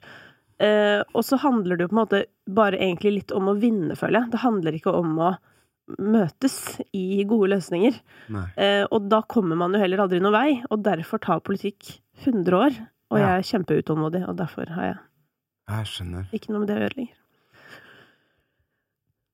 Nei, ikke sant. Ja, det er jævlig spennende. Ja. Det syns jeg er dritspennende å høre om. For at jeg Altså, bare nå nettopp, da, så har vi jo vært vitne til et litt sånn politisk eh, Teater? Det kan man gjerne si. Jeg syns det var godt teater. Ja, det var bra Oslo? politisk teater i Oslo eh, Ja. nå nylig, hvor eh, da eh, det ble stilt et mistillitsforslag, Mm. eh, og byrådet gikk av. Ja. Og Ja. så, så er det diskusjoner om de egentlig har gjort det, eller om de ikke har gjort det, og det er masse definisjonsspørsmål rundt det hele. Men eh, Men det er jo akkurat det er, det er kanskje akkurat det, da, som står Kampen har stått mellom at jeg driter i disse spillgreiene. Jeg bare gjennomfører, gjennomfører, gjennomfører. Det kommer noen tall. Jeg holder kjeft om det, for at hvis jeg presenterer de tallene for bystyret, så blir hele dritten stoppa. Det har blitt stoppa i 50 år, og det gidder jeg ikke. Mm. Sånn har jeg tenkt at det, det, det har sikkert foregått noen sånne tanker, da. Eh, For Ja, land, det er litt sjukt, eh, litt sjuke tanker på fem milliarder. Det er bare det. Ja. det er sånn, hvis det er sånn Hvis det er sånn, faen 100 000, whatever, vi bare gjør det. Det er liksom så sin sak. Ja. Det er litt for mye penger. Ja, det, det tror jeg også at eh, Sånn rent teknisk sett så burde man kanskje snakke med noen hvis det er milliardsprekk. Det Men, jeg, men altså, tilbake til det Tilbake til meg nå. Ja, Altså, bare takk for du, du viser meg rørende mye tillit til at eh, det går an å gjøre en forskjell og få nyansene tilbake på dagsordenen. Jeg er ikke helt sikker på om jeg hadde hatt krefter nok i en sånn malstrøm av uh, greier. Som Nei, nei. jeg tror hadde blitt utløst av, den, eh, av en eventuell sånn Grammy-tildeling. Nei da, og det er jo også på en Da blir det jo på en utrolig stor scene. Ja. Men bare det å i det hele tatt snakke om det, tenker jo jeg også er med å sette Ja. nyansene på dagsordenen, da. Ja. Ja, det sikkert. Ja, Jeg er i hvert fall litt opptatt av det, fordi jeg på samme måte Altså, for å Jeg er jo opptatt av likestilling, for eksempel, Mm. også. Men det er jo også en sånn ting jeg føler at bare det at jeg bringer det opp innimellom, altså sånn Mm. setter det på dagsorden. For det handler jo ikke om å på en måte eh, å dra noen ekstremt i en eller annen retning, men det handler jo om å skape en bevissthet rundt at vi må snakke om disse tingene. Ja. Eh, og det er mange ting vi må snakke om, men ja. steg én snakk om det. Ja, ja, ja. Ja. Men det er jeg er helt, og jeg er helt enig. Jeg syns det er dritviktig, og jeg syns også det, det å snakke med folk man ikke er enig med, er så viktig i seg sjøl, da. Nå er jeg heldig som har kompiser som står med andre standpunkt enn meg sjæl, og vi er trygge nok på hverandre til å gå på noen seriøse diskusjoner som, som, som vare, kan vare en hel eh, Kan vare i mange mil. Sant? Ja. vandrer og prater og blir ikke enige og ler oss kvakk i hjel mens vi er helt sånn blodig uenige om sentrale ting, liksom. Ja. Ehm, men jeg syns også sånn som debatter, sånn som det er i media Det kan du få billig av meg. Jeg syns det, er, det er underholdning. Og det kan det godt være. Ja. Men ikke lat som at man prøver å løse noen problemer der. Jeg tror det handler om, som du sier, da, å vinne. Det handler ikke om å finne løsninger. Og jeg syns det Man må prate sammen, og man må bruke lang tid for å finne løsninger. Men det er jo det, altså jeg var jo i debatten for ikke så altfor lenge siden, og snakket om musikkanmelding. I forbindelse med at uh, han derre Ja, i det pannebåndgreiene. Og det var jo helt jævlig, for at jeg hadde jo da snakka med de på forhånd om hva debatten skulle handle om og sånn, Ja. og så bare plutselig så bare er jeg med på sirkus. Og det var det ingen som hadde sagt til meg. Og jeg står der og bare å, fy fader, liksom. Og heldigvis, da, så har jeg heldigvis har jobbet i SV, ikke sant, så jeg har jo gitt Jeg har, jeg har delt ut debattrening til politikere, så på en måte jeg vet hvordan jeg ikke skal bli vippet av pinnen. Sånn ish, i hvert fall. Ja. Men, øh, men det var jo ingen som var interessert i det debatten egentlig skulle handle om, som er sånn hva er musikkjournalistikk i dag-aktig, og hvordan skal man egentlig skrive om musikk, og hvordan skal man dekke det? ja. Um, for det er jo det som er problemet. Det er jo at folk driter i musikk, for å sette det veldig på spissen. Mm. Og derfor må noen spise et pannebånd på TV for at noen skal bry seg. Og det er jo helt jævlig å tenke på. Og da blir jeg jo interessert i sånn Hva kan vi gjøre? Eh, kan vi finne noe imellom mellom her som skaper interesse? Ja. Men i stedet for så Det var jo ikke det liksom Programmet handlet jo mer om sånn mot på en måte anmelderen versus artisten, da. Altså Ja. Grønneberg og Tix i dette tilfellet. Overmakten mot det skjøre psykiske tilfellet, nesten. Altså, Ja, ja. Litt sånn Ja. Nei, så det der, det sklei jo 100% ut. Ja. Ja. Det Det stemmer. Det stemmer. Hjelpes meg. Men eh, du, det bringer meg over i Jeg, jeg har en sånn um, fast ting som egentlig heter Kritisk kvarter. Som er, som er noen kritiske spørsmål. Mm. Uh, som jeg satt og uh, forfattet her uh, i, i tidligere i uka. Bra. Jeg gleder meg. Ja, så bra. Eh, vi skal gjennom litt av hvert, egentlig, så vi kan begynne der vi nettopp var. Nemlig, hva tenker du er kritisk musikkjournalistikk? Ja, det er et veldig godt spørsmål. Ja. Fordi at eh, Altså, jeg syns jo det, det der å gi ut musikk, og så skulle få det anmeldt, det er jo er litt sånn eh, Du legger Du holder opp en sånn nyfødt baby, og så skal du få sånn sånn terninger fra sånn der Dritstygg baby. Ja, du ser for deg sånn her, et sånt karakterkort som kommer fra sånn kunstløpdommere. Ja. Det er sånn mens du står skolerett og prøver å smile og ja, ja, jeg er veldig jeg er fornøyd. Det spiller ingen rolle hva andre mener. Mm. Men det går jo Det er jo Du er veldig skjør, da, når det skjer. Men jeg syns jo generelt at kritisk musikkjournalistikk eh, er dritbra. Jeg har fått masse ut av det å lese gode anmeldelser. Ikke nødvendigvis sånne som er positive til det jeg driver med, Mm. men de som har noe å melde om at her eh, Det lener seg over mot en tradisjon, og så ble jeg sånn Her gjør det det? Så hører jeg på det som de snakker om som jeg aldri har hørt på, og så, så finner jeg kanskje ut noe som Det inspirerer, da. Mm. På kanskje utilsikta måter. Men det er da Da tenker du på anmeldelser. Ja, da tenker Ja. på anmeldelser, men, men musikkjournalistikk føler jeg Altså, eh, nå nylig så, så leste jeg et sånt langt essay i Klassekampen som Martin Bjørnsen hadde skrevet, som jeg sveit det er fantastisk eh, Altså, han skriver jo veldig, veldig bra, da. Mm. Um, jeg syns jo først og fremst at musikk, kritisk musikkjournalistikk burde få plass. Når det får plass, så, så blir gode skriventer ofte inspirert til å skrive om det. Mm. Hva skrev eh, Bjørnarsen om? Nei, altså, den, det første han skrev, som jeg blei veldig imponert av, var at han, eh, han eh, gikk litt inn i materien, er rapptekster, gangsterrapptekster, arbeiderklasselitteratur, som har Mhm. vært en sånn Klassekampen-debatt, Mm. og begynte å og begynte, Han gikk litt inn i det, mente sjøl at han hadde ikke egentlig noe, noe kunnskap om det var det eller ikke, men det er ikke det riktige spørsmålet. Det som er det riktige spørsmålet, er burde vi høre mer på hva rapptekstene sier, for å kunne finne ut noe om det samfunnet som, som kanskje i svensk gangsterrap-tilfelle og Malmö Mm. eh, da, biter oss litt i ræva med voldshendelser ti år etter? Mm. Burde vi egentlig høre på hva de har å si, og så finne ut noe om samfunnet hvor det er på veien? Mm. Ja, definitivt. Ja. Og det syns jeg er kritisk musikkjournalistikk på sitt aller, aller beste, da, for han påpeker noe, at dette burde jo Altså, hvis man hadde Hvis man hadde hørt på Ice Cube, eller en amerikansk rapper som på sett og vis hvis, hvis man hadde tatt ordene hans og ikke hadde labela det med explicit content, liksom, Mm. men hadde hørt på det, så hadde man kanskje forutsett hva som kom til å skje mellom black, altså svarte og koreanske samfunn i Los Angeles i LA Riots, liksom. For det var jo en, en clinch, ikke sant? Og, og du, hvis du kan gage noen motsetninger før det faktisk Og, og, og ta noen signaler fra musikk, Mm. kultur, mens det uttrykkes, og før det, før det kommer til en voldelig konfrontasjon, så har Mm. man potensielt gjort et veldig bra eh, forebyggende samfunnsarbeid. Mm. Så jeg syns jo musikkjournalistikk, kritisk musikkjournalistikk, burde rett og slett gjøre akkurat sånn som Martin gjorde der, Mm. og løfte fram eh, noe som musikken kan være viktig Musikken er jo viktig i samfunnet. Mm. Hvis den ikke skrives om som noe viktig i samfunnet, i publikasjoner som, som, som tar musikken på alvor som en, som en, som en bærende del- av samfunnet Mm.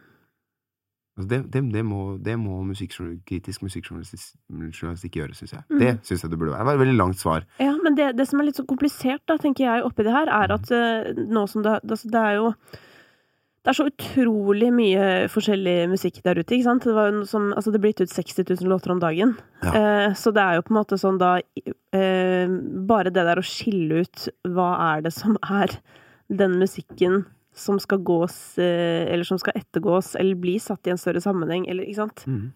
Bare det er jo et komplisert stykke arbeid. Ja, og det er der kanskje kritisk musikkjournalistikk også kan eh, være en det, det, har den vel alltid prøvd å være. En sånn sile ut hva som er viktig og relevant, Mm. og hva som ikke er viktig og relevant. Jeg syns jo at det, veldig mye av den musikkjournalistikken blir litt sånn Dette er kult fordi det er kult. Dette er veldig riktig akkurat nå. Mm. Som jeg syns blir veldig Blir dilldall. Men det er jo er dessverre Jeg føler det har gått litt sånn fra på en måte at det er masse subkulturer og masse som beveger seg, til Mm. at sånn det, 'Denne sangen hørte Kylie Jenner på'. på Snapchat. Ja. Eller skjønner du? Sånn Ja. Bare å nei, hva er det som skjer? Hvor blir det alle de der understrømningene? Og der har jo på en måte kanskje rappen eh, tatt mer og mer og mer og mer plass, fordi det fortsatt er virkelig Det er en kjempestor del av musikkbransjen, Mm. men som representerer noe helt annet. Mm. Eh, Og alle de andre tingene som representerer noe helt annet, har blitt litt mindre de seinere år, da. I hvert fall i eh, monitor, Mm. om ikke annet. Det kan godt hende det fortsatt eksisterer masse subkulturer rundt omkring, men jeg tror ikke det er like mye som det kanskje har vært tidligere, da. Nei, og så er mediebildet også altså der hvor kritisk musikk, musikkjournalistikk utøves. Mm.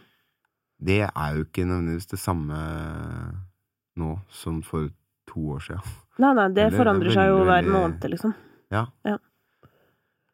Men i en eller annen form da, så burde kritisk musikkjournalistikk sette søkelyset på hvordan musikken representerer samfunnsutviklinga. Enig. Kort, kort, det korte svaret. Ja, vi skal tilbake til eh, at du eh, solgte 100 000 skiver av eh, ditt sologjennombrudd. Eh, neste album eh, 15 000. Mm. Em, og i 2011 så sa du til VG at de som var imot streaming, var grinebitere. Eh, men det var også kanskje lett for deg å mene, da du Det gikk jo veldig bra med, med din, dine ting. Eh, fordi du var da den mest streama artisten i, i Wimp. ja. Hva, spørsmål én. Hva var Wimp? Nei, Wimp var jo en eh, Det var jo en norsk eh, strømmeaktør som, eh, som på sett og vis ikke bare ble kjøpt opp av Tidal, men som, som morfa inn til Tidal. Ja, Stemmer det? Ehm, jeg vil si også at det, det kan hende at det var en litt overforenkling både av meg sjøl og av uh, Var det VG? Mm.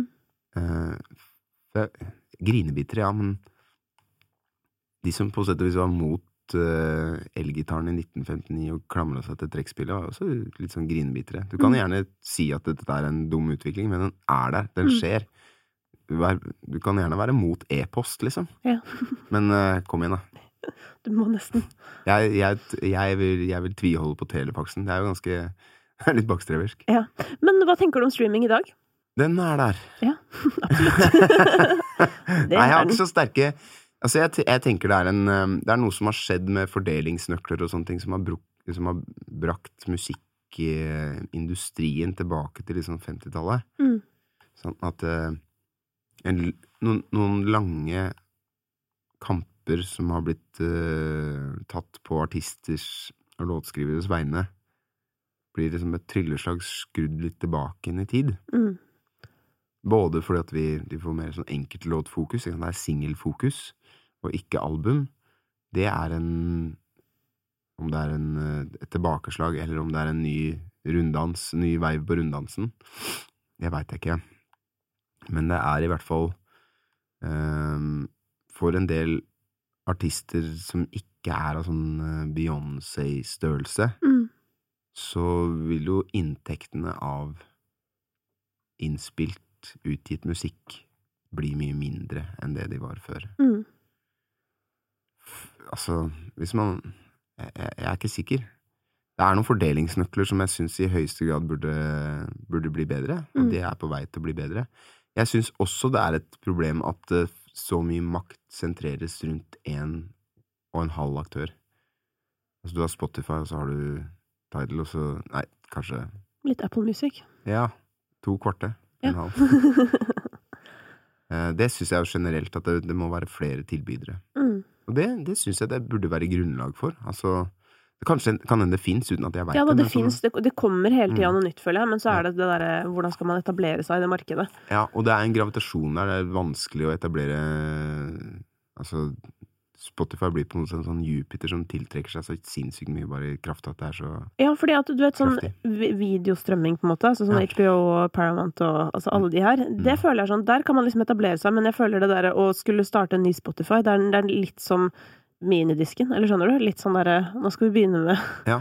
Nå skal vi begynne med iPod i stedet for, eller at det er på en måte nesten som en Eh, som noe sånn derre mm, eh, hardware, hvis du skjønner. Fordi Mm. det er så utrolig etablert. Ja, men så tenker jeg at hvis, hvis sånne, sånne små indie-labels som Jag Jaguar, som et av mine absolutte favorittband, eh, The, The Unknown Mortal Orchestra band som det der, og hvis de fikk med seg liksom sånn Modest Mouse og sånne andre indie-rockeband, Mm.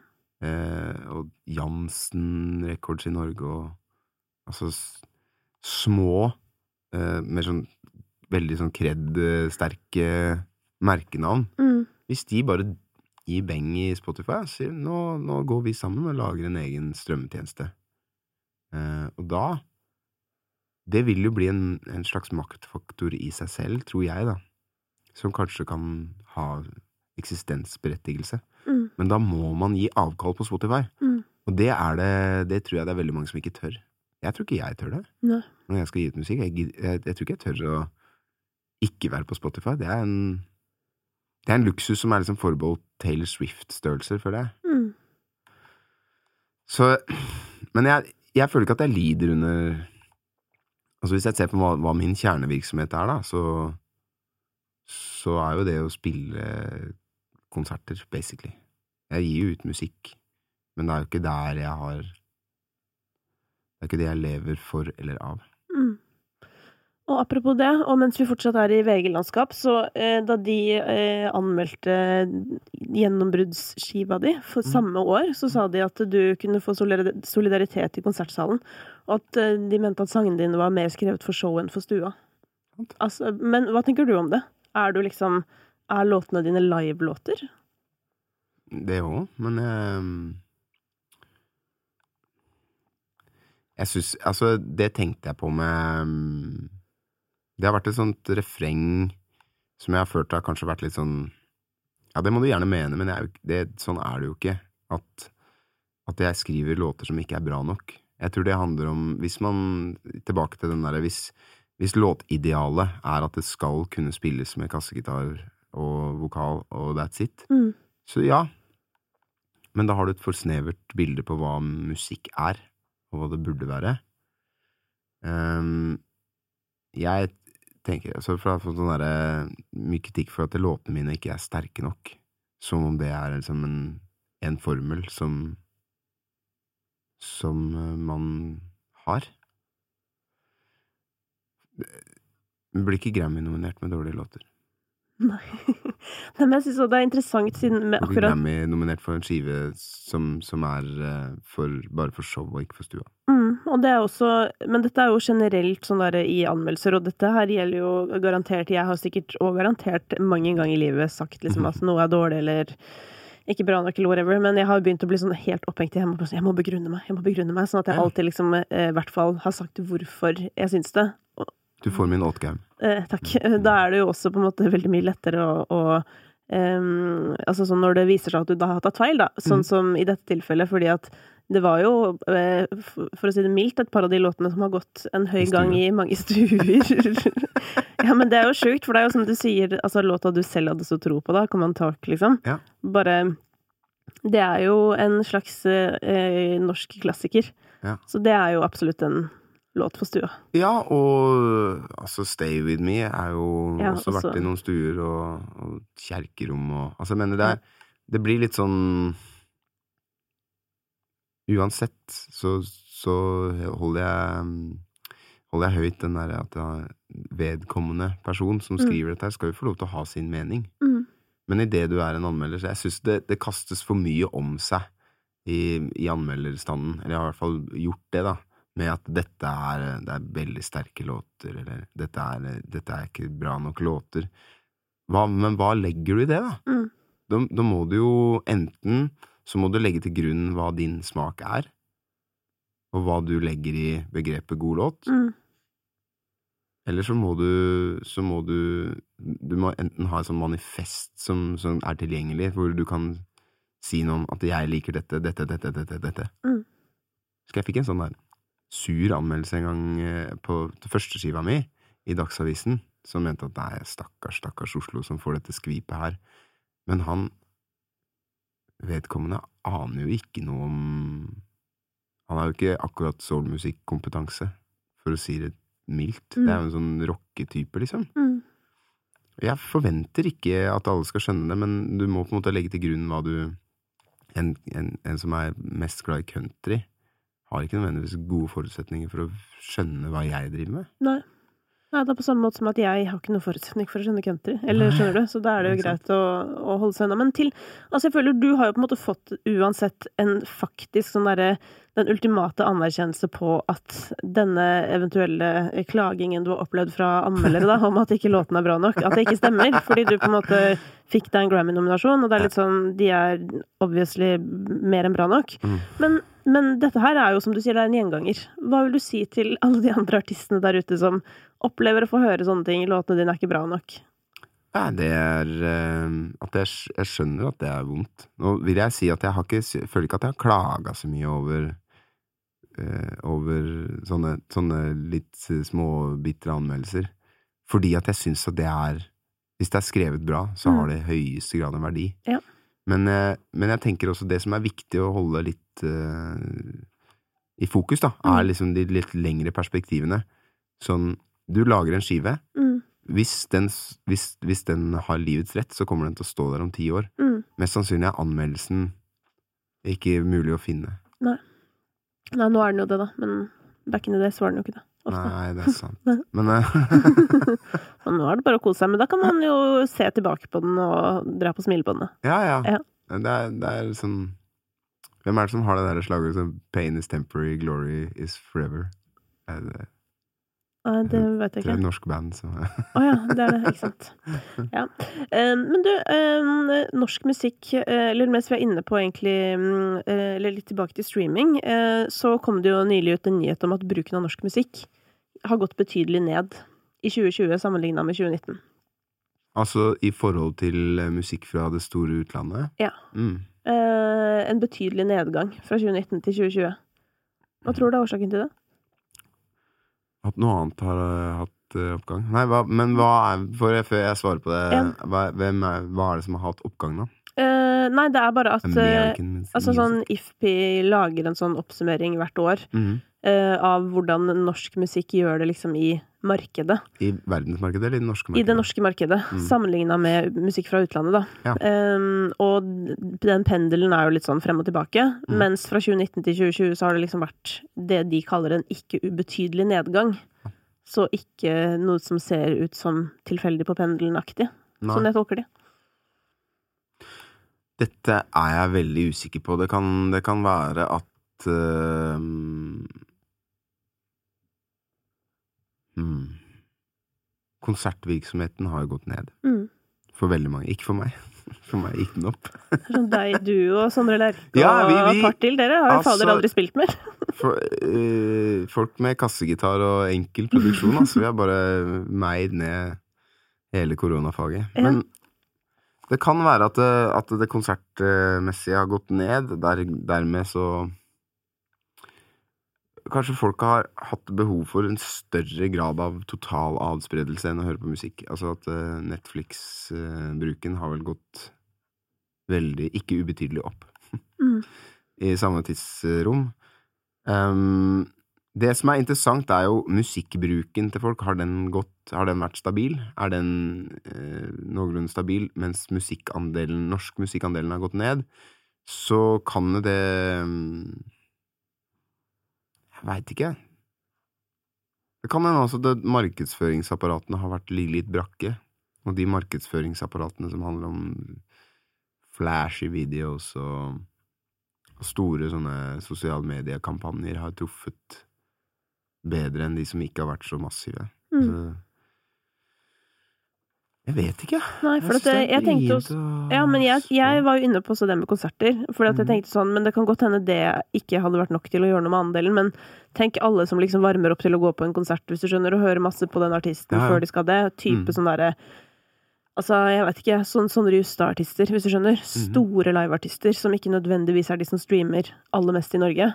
Mm. For at når du ser på sånn hvilke artister er det som har strømma mest i fjor, så er det jo eh, i topp ti er det jo bare fire norske artister. Mm. Eh, Hvem er det? Det er jo da eh, Kygo, Alan Walker, Tix og Astrid S. Ja. Og av de ti mest streama låtene i fjor, er det bare én norsk, og det er Herman Flesvig med Haugenstua. altså en spøk, hvis du skjønner. Så det Og det Jeg vet ikke hva det sier heller. Nei Nei, det er vrient, altså. Men det er jo øhm,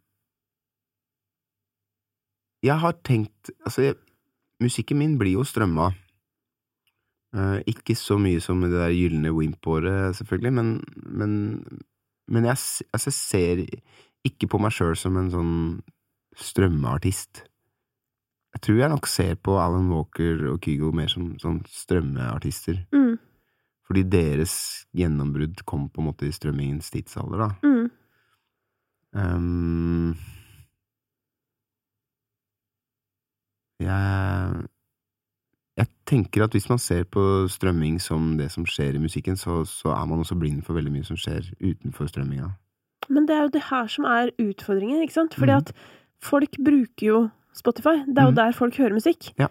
Så de får ikke med seg det som ikke skjer der. Nei, og det, det handler jo om For meg er, har det jo ikke mindre verdi at folk tar fram en eh, gammel skive som jeg har gitt ut, og legger den på en CD-spiller eller en platetallerken, liksom, og Mm. spiller den hjemme. Det har jo vel så mye verdi som, en, som strømmetall. Mm.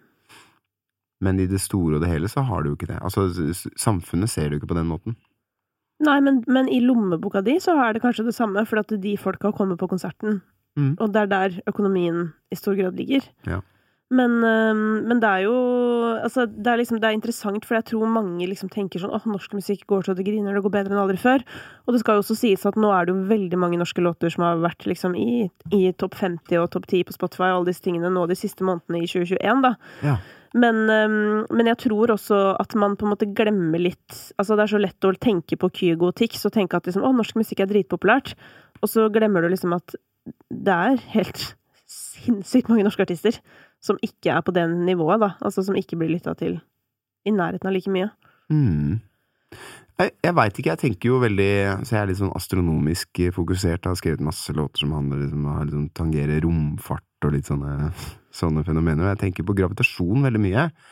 Gravitasjon syns jeg kan forklare, eller Eller være et symbol på veldig mange mekanismer i samfunnet. Mm. Som for eksempel sånn Gravitasjonens lover sier at eh, Eller vil på en måte tilsi at det selskaper klumper seg sammen og blir store giganter, og kanskje multinasjonale, og det gjør også at det blir vanskeligere å bedrive konflikt, fordi du er på sett og vis samla inn i samme klump.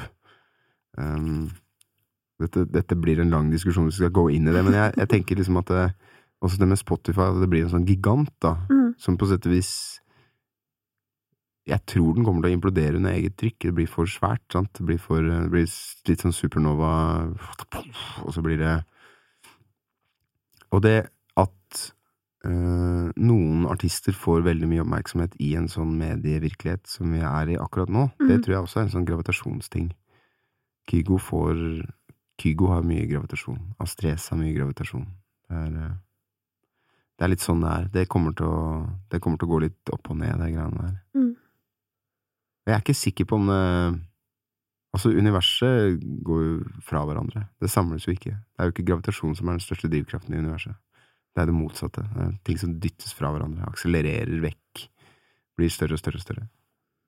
Så i det store og det hele så kommer det til å gå bra. Det er mange små Så akkurat nå er vi veldig på gravitasjonen, men snart skal alt dyttes fra hverandre. Ja, i det, st i større perspektivet så, så dyttes ting faktisk fra hverandre as we speak. Ikke sant? Så jeg, jeg tror eh, Jeg er ikke sikker på om gravitasjonen vinner til slutt. Det er med andre ord håp for alle. Ja, det Men dette her bringer meg over til mitt neste spørsmål, som jeg er veldig nysgjerrig på. For at eh, du eh, Jeg opplever deg jo som Som du sier, folk lytter jo til deg på streamingtjenester, men, men de lytter på musikken din også på så mange andre måter, da. Mm. Men på den nye singelen din så jobber du jo med Skinny Days. Ja. Som jo er kjent for å være ganske flinke til å lage musikk som nettopp gjør det veldig bra på for eksempel streamingtjenester. Mm. Eh, er dette et tegn på at du søker noe i retning av det? Ja, det, kanskje. Men jeg, jeg tror i utgangspunktet så, så var det litt sånn at jeg Jeg fikk kontakt med de gjennom han eh, Mike, som er manager for oss begge, Ja, som bare "Sk- Kan ikke dere prøve, da? Se åssen det går? Så stakk jeg ned til dem, så var det drithyggelige folk, da. Mm. Jeg tror det første vi prøvde å lage, det var, det var jo ikke bare var ingen av oss som husker hva det var. Det gikk spesielt bra. Men eh, jeg hadde veldig lyst til å teste det igjen, fordi de ble jeg veldig glad i de, Mm. veldig fort. Og så kom det, så ble det bra. Så fikk tuna inn frekvensene litt. Grann. Ja. Eh, men jeg tror også vi begge følte at vi kunne gå ut av den tralten vår. Altså, Dag og Halvor, når de jobber med meg, så, så, så er det andre ting som er i fokus enn når de jobber med ja, hvem som helst andre, da. Mm. Eh, andre parametere. Vi, vi går ikke inn for å lage noe som er nesten for ferdigformatert for radio.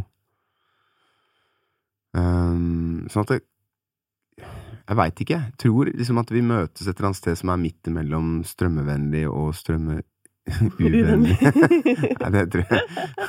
Men altså, ikke mm, Det er ikke helt eh, Det blir liksom verken Skinny Days-tralten mm. eller min tralt.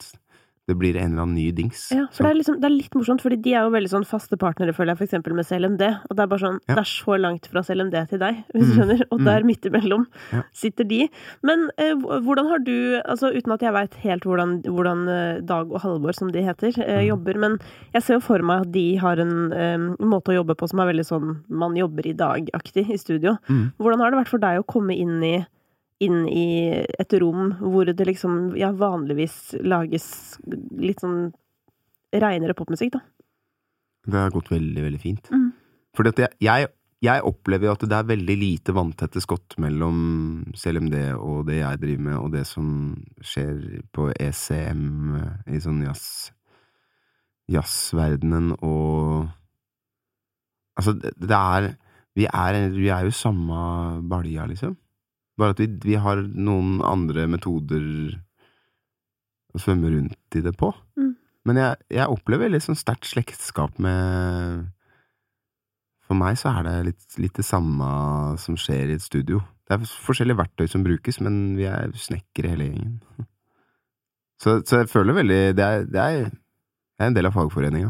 Ja. Det var egentlig veldig godt bilde, godt bilde da, men det er, jo, det er jo en veldig annen måte å tenke på enn sånn man i hvert fall har tenkt tidligere, føler jeg, i, i musikkbransjen. Da har det jo vært ganske vanntette skott mellom folk som har holdt på med ulike ting, så det, er, det her er jo en utvikling. Ja, det tror jeg. det også? Det, er, det kan hende at andre føler på hva- mer vanntette skott, men jeg ser det ikke. Nei. Jeg tror at øhm, Altså, det ble ganske nylig klart for meg at jeg organiserer verden rundt meg, eller menneskene jeg møter rundt meg, på veldig sånn horisontalt plan. Eh, egentlig illustrert ved at jeg har noen kompiser som jeg har skjønt nylig. At de, de organiserer seg selv i et sånt vertikalt hierarkisk system. Som jeg bare aldri, Jeg har aldri tenkt på det i det hele tatt. At noen er liksom mer eh, har, har større verdi i en sosial struktur enn andre, og andre er litt på bånn, og Mm. nesten sånn kast, De lager sånn kastesystem. Og det er veldig fremmed for meg. da. Ja.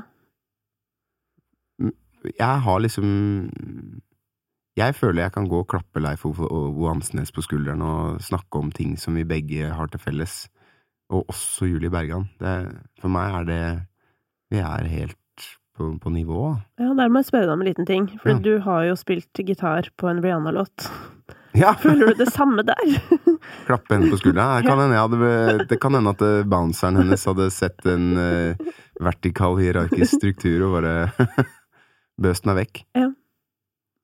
Nei, ja, det tror jeg jeg kunne, altså. Ja. Men hvis vi hadde vært i, i samme rom Mm. Jeg har jo hatt en sånn Jeg hadde en sånn session Altså, dette her skjedde jo Fred Ball lagde den låta, jeg spilte gitar på demoen. Love så- on the Brain, da, for de som ikke ja, Love on the Brain. Og så blei det eh, tidenes hit akkurat det året. Og så, på bakgrunn av det, så har jo Fred kommet opp et sånt uh, Han har jobba med masse forskjellige artister, men plutselig så, så er det sånn at han skriver låter med Beyoncé og, og Rihanna og sånne ting. Han har kommet opp i hierarkiet. Han har kommet opp i hierarkiet, kan du si, da. Ja. Eller flytta seg til venstre i det horisontale hierarkiet. Ja. så så, så skulle vi jobbe sammen eh, for ja, kanskje et par år Det var rett før pandemien, egentlig. Mm. Jeg dro til London, og så sa han eh, Change of plans, jeg har blitt invitert til en sånn låtskrivercamp med Nile Rogers i Abbey Road. Og så ble det sånn eh, Ok. Ja, og så sa jeg at jeg får besøk eh, av Jarle, så, så sa de bare 'ta den med'. Ja. Så jeg blei med der. Altså, første dagen der var, satt jeg liksom i et rom med, med Fred og David Getta, og det var liksom veldig Den første låtskrivercampen jeg har hatt, da. Hæ, det er første gang, og det er med David Mm. Ja, og så kommer, så kommer Nile Rogers inn og hører på det vi har gjort, og så Og så 'Fett gitarspill', sier han til meg, og så, og så ble jeg sånn ja. Og det blei sånn Så gitt at man er i samme rom som, som Rihanna eller David Guetta og sånne ting, så er det den klappen på skulderen. Det går helt fint. Ja. Men uh, jeg tror ikke jeg skulle Jeg tror ikke jeg hadde gått bort til henne i en bar, hvis du skjønner. Jeg skjønner. Men det handler ikke om henne, det handler om um, bodyguarden. Men, men herregud, for en syk første eh, låtskrivercamp å delta på. Hvordan opplevde du konseptet, liksom? Låtskrivercamp? Eh, Jeg syns det var eh, det var kult, det. Mm. Man hadde liksom Spesielt Altså, David Getta og jeg eh, kan jo oppleves som relativt forskjellige typer. Mm. Det jeg syns var så kult med han, da, var at han hadde noen helt klare tanker, nesten på sånn Han tegna noen kurver, og han ville at det skulle gå sånn og sånn, og så var han e- ekstremt ydmyk på at jeg kan jo ingenting, mente han da. Jeg kan jo ikke en eneste akkord, og jeg skjønner ikke helt, men jeg Mm. ser for meg at det må det må det, det, sånn, Nå har jeg noen tekstfraser her. Jeg ser for meg at det kan videreutvikles inn i sånn og sånn.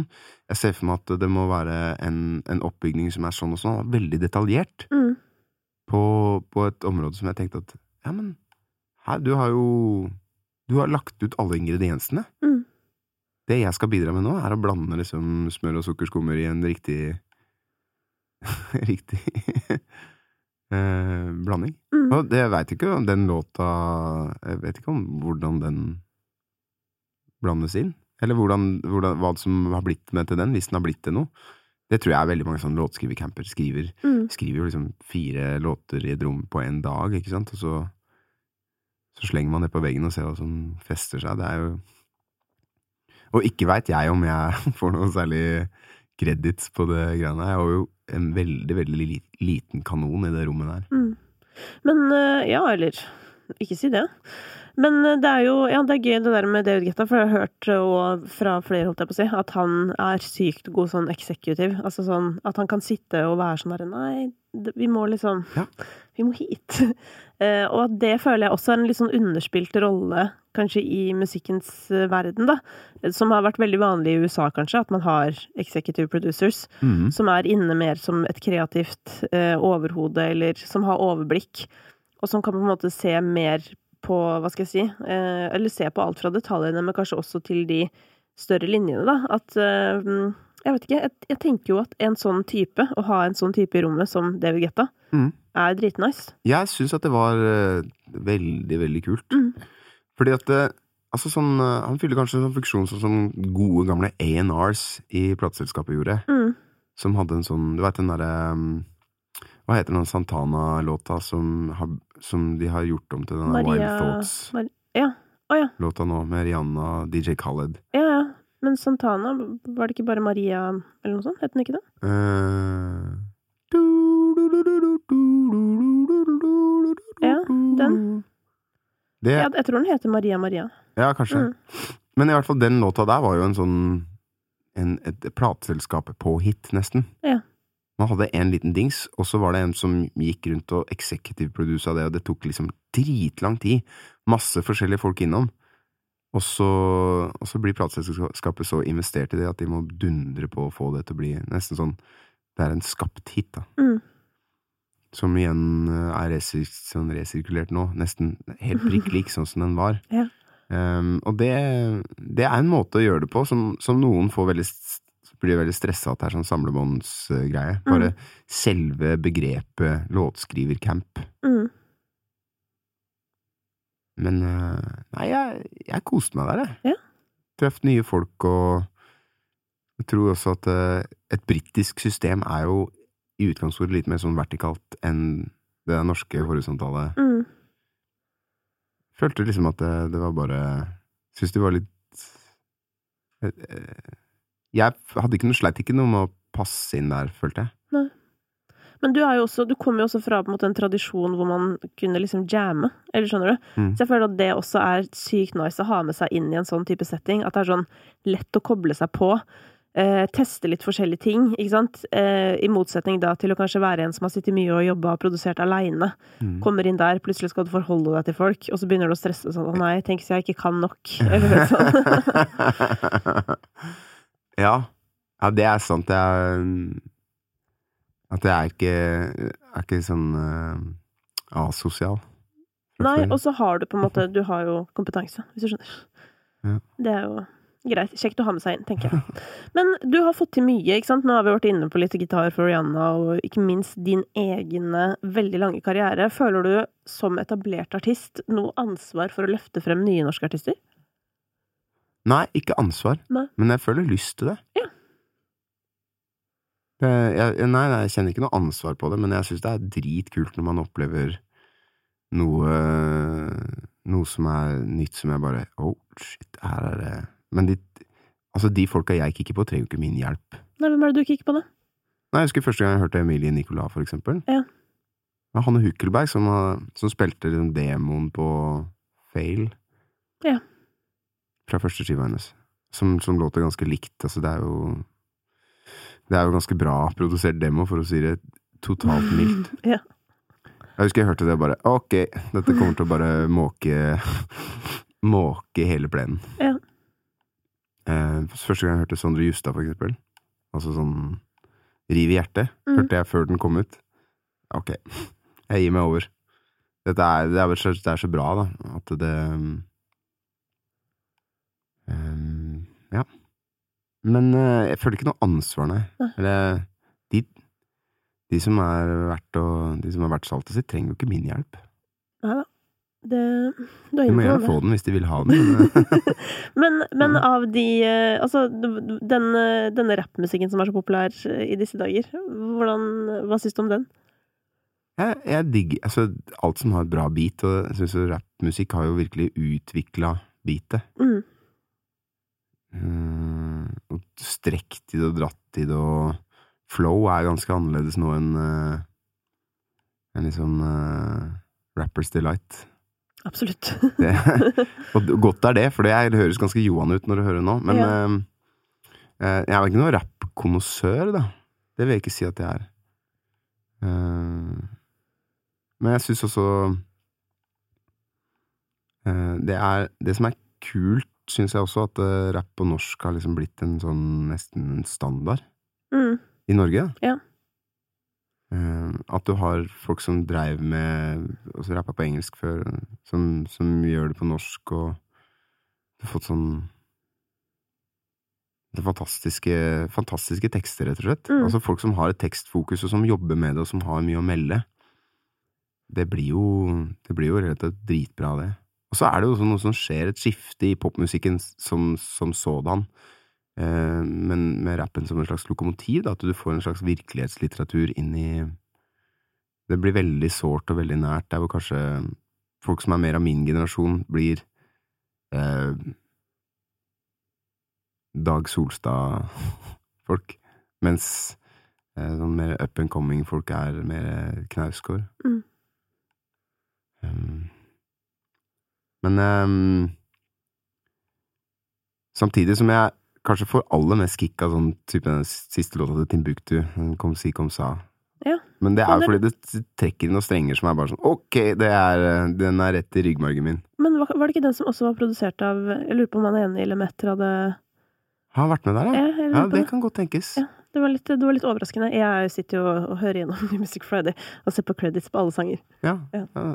Ja. Altså, Ketil har jo vært med å skrive en låt på den forrige skiva mi. Ja, ikke sant? det, Han er, men han, dere tenker jeg jo musikalsk også er en god match. ja, det funka dritbra. Han er flink, ass. Men Mm. eh, apropos din, det, det kommende albumet ditt, Mm. eh, 'Dancing on my knees'. Eh, jeg leste et eller annet sted at det har tvil som rød tråd. Mm. Og så ble jeg nysgjerrig på hva som er den røde tvil-tråden i din karriere. Ja, det er, det er en ganske relativt altomfattende tvil, da. Ja. Altså, dette har vi jo snakka litt om eh, Eller kanskje vi ikke har det, men altså, jeg er sjelden skråsikker. Sånn som diskusjon, for eksempel, er dritviktig. Hvis du har skråsikkerhet, så kommer du kanskje Du vinner kanskje et slag, men du vinner aldri en krig. Du, du må på en måte ta inn perspektiver, og du må være åpen, Mm. uh, føler jeg, da. Eller bli stressa av sånn dogmatiske holdninger til ting. Men det fører også til at jeg er sjelden sikker på at jeg er på riktig spor, da, eller at jeg har laga en Idet jeg har laga en låt, så er jeg Aspløv. Det er egentlig først uh...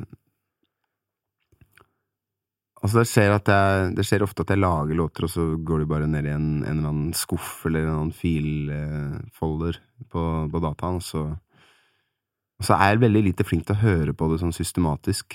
Finne ut hva det er som er verdt å holde, beholde, og hva som er bare å kaste. Men at det bare plutselig dukker opp i en eller annen spilleliste eller noe sånt. Og så Oi, det var fint. Ah, jeg laga det? Ja, det var... Og det nesten default holdninga mi til det jeg lager, er at nei, det er sikkert ikke noe Med noen hederlige unntak, da. Mm. Um, og så har jeg liksom tenkt litt på det at eh, det er jo ganske umoderne, dette med um, Det å være tvilende, nyanserende, diskuterende. Det er en sånn, som du sier, ikke så trendy. Mm. Uh, og da har jeg bare lyst til å For jeg syns jo tvil er bra. Jeg syns folk burde tvile mer, Mm. før de slenger ut kommentarene sine på i, ute i offentligheten, sant? Ehm, så jeg, jeg egentlig vil slå et slag for det. Og så har jeg skrevet låter som handler om min egen tvil på om jeg er noe særlig tess. Uh, om man er på riktig sted i livet, hva man Ja, hva man baler med, da. Mm. Um, og så med én låt som er liksom sånn fullstendig ribba for tvil, som er bare sånn Som jeg har skrevet til gutta mine, Mm. som heter Call Out Kids, som står da selvfølgelig midt i skiva, som en sånn der ankerpunkt. Um, helt ribba for tvil. Hva syns kidsa dine om musikken din? Jeg liker det. Ja. Foreløpig. Jeg håper det. altså, den låta der er jo sånn Den, den, den den til blitt sluppet som singel, ikke sant? Mm. Det, det, kan jo, det kan jo gå hvilken vei som helst. Hvis det går dritbra, så håper jeg at de liker det om mange år Mm. også. Jeg bare ser for meg liksom, Refrengene er at jeg brøler ut navnene deres, da. Ja. Så ser jeg for meg Samuel som er elleve nå, hvis han hvis han kommer inn og det blir en sånn derre Kari Bremnes, sånn, sånn type effekt, sånn som Lille Lørdag hadde for mange, mange år siden med, med henne, da. Mm. At han kommer inn i et rom og så presenterer seg, og så begynner folk å Samuel! Ja, så blir han sånn Nå igjen. Ja. Hans jævla farsan, ass. Men jeg tror uansett da at han har vel tenkt sånn, men det er litt kult, da. Nå, altså, det, det kommer til å være han, han digger det nå, han kommer til å digge det når han blir voksen. Men det kan hende at eh, han syns det er dritt når han er 15. Det veit vet jeg ikke. Men, øh, men For det ble jo sånn at øh, Altså, Samuel, din eldste, var Mhm. jo Bodde jo litt i USA med med dere. Men på et eller annet tidspunkt så, så tok du jo med deg Eller familien tok seg tilbake hit. Mm. Og hva var årsaken til det? Det var jo mest han, egentlig. Mm.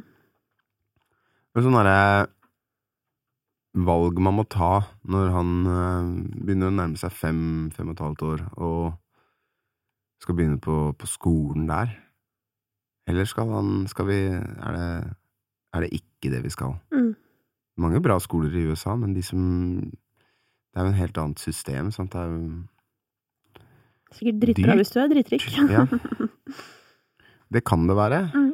Eller det kan være sånn, sånn prestasjonsjag, Mm. som gjerne følger med sånn profitt-tankegang på utdanning. Så Så det var litt sånn at vi måtte gjøre et valg på om han skulle være amerikaner eller nordmann. Ja. Men også litt hjemlengsel. Mm.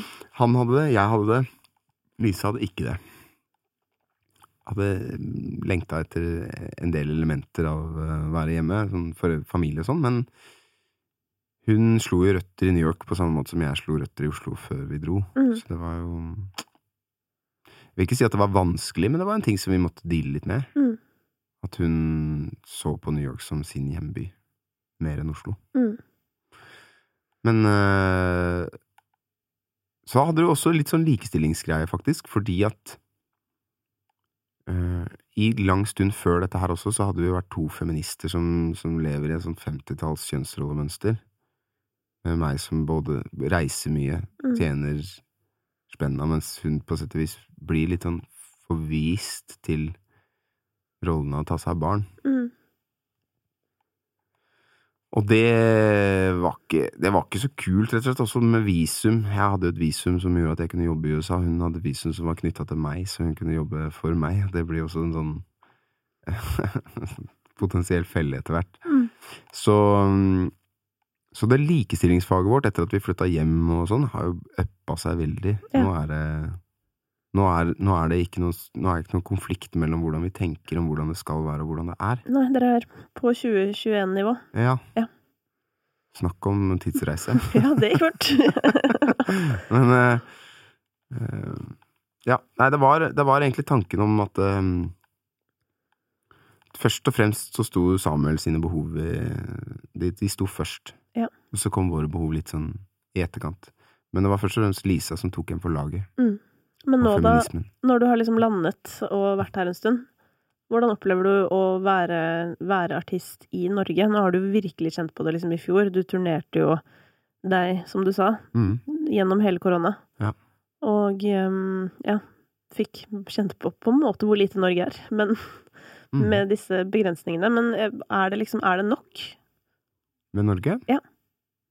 Jo, men det trenger jo ikke være ekskluderende. Altså, nå har det vært noen reiserestriksjoner, men jeg, jeg føler ikke at jeg trenger å nødvendigvis bare spille i Norge fordi jeg bor her. Absolutt ikke.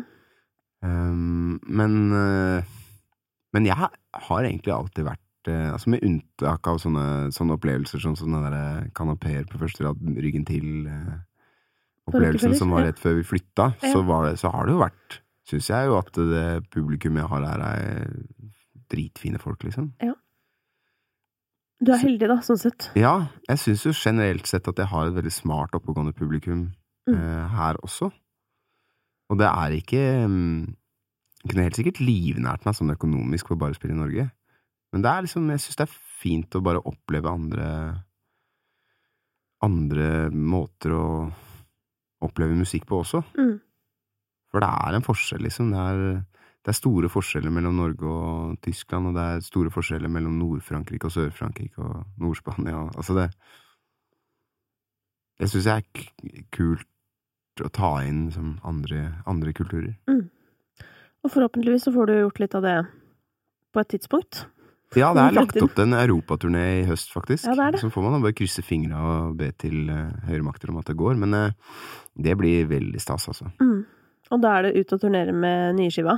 Ja. Mm. Hvor mange blir dere på tur, da? Ja, på den europaturneen så blir det litt sånn som det har vært nå. Ja. At jeg spiller aleine. Ja.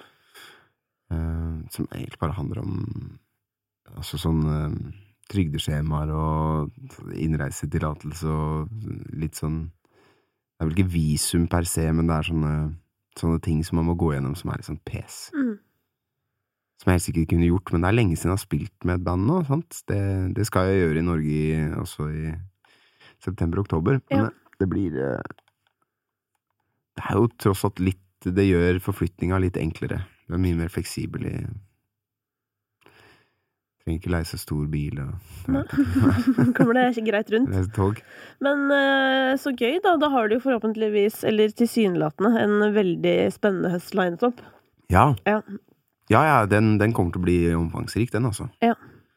Og så er det jo Det blir spennende også med sånn Lisa jobber på Nasjonalmuseet, de har fått en åpningsdato som er eh, litt under et år fra nå. Der er det jo innspurt, hun jobber med åpningsutstillinga, sant. Mm. Det er litt sånn eh, Ja, jeg, får, jeg håper jeg får unnagjort det meste av det jeg har, før hun skal i gang med Mayhem. Ja. Um, og så veit du ikke hva som skjer med festivalsommer neste år, sant. Hvis denne plata går dritbra, så blir det sikkert masse festivaljobbing. Det er, er kabaler som skal legges. Ja. Men det er spennende kabaler, da. Ja, det er kjempespennende. Det, det er superkult. Ja, Virkelig. Jeg gleder meg til å høre, jeg. Ja. Ja, det blir eh, gøy. Jeg gleder meg. Det er jo litt som du sier, at sånn eh, Å høre din katalog er jo litt som du sier sånn Det er deg, men det er jo steinkast, Ja. som du beskriver det. Litt sånn her og der. Eh, og nå som, nå som du òg har vært og lekt med, med pop, popmennene, så blir jeg spent. Ja. Ja. For det er litt sånn, jeg bare syns det er så vrient å forholde meg til å bli satt i bås. Ja. Men det syns jo alle artister. Man, er jo ikke keen på det. Og der har jo du, jeg er veldig opptatt av det her, at noen artister har en gave i vokalen sin, Mm. som er at den er veldig gjenkjennbar, og som gjør at, tenker jeg da, at det er lettere å eksperimentere også. Ja, Fordi at man hører alltid at det er deg. takk. Og det er jo, ja, det er jo flaks. Da har du jo nettopp på den muligheten, for det er ikke sånn at at bare fordi på en måte kompet, eller hva jeg skal si, låter annerledes, så tenker man sånn Hæ, hva er dette her? Mm. Hører med en gang at det er deg for det. Ja. Så det er jo Du har jo fritt spillerom. Jeg takker deg. Ja, du, jeg takker deg. Takk for at du ville komme på besøk. Drithyggelig. Ja, i like måte. Du skal vel kanskje ut og spille eller noe? Skal til, skal til Larvik, jeg. Jeg skal det. Ja, jeg blir plukka opp eh, om ja, Hvor mye er klokka? Den er, den er halv tolv, så jeg håper du rekker det. Nei, jeg rekker det. Nei, men Så bra. Men god spilling, og igjen takk for besøket. Så sitter vi klare når det kommer noe nytt her. Herlig. Even when we're on a budget, we still deserve nice things. Quince is a place to scoop up stunning high-end goods for 50 to 80% less than similar brands. They have buttery soft cashmere sweaters starting at $50, luxurious Italian leather bags, and so much more. Plus, Quince only works with factories that use safe, ethical, and responsible manufacturing. Get the high-end goods you'll love without the high price tag with Quince. Go to quince.com slash style for free shipping and 365-day returns.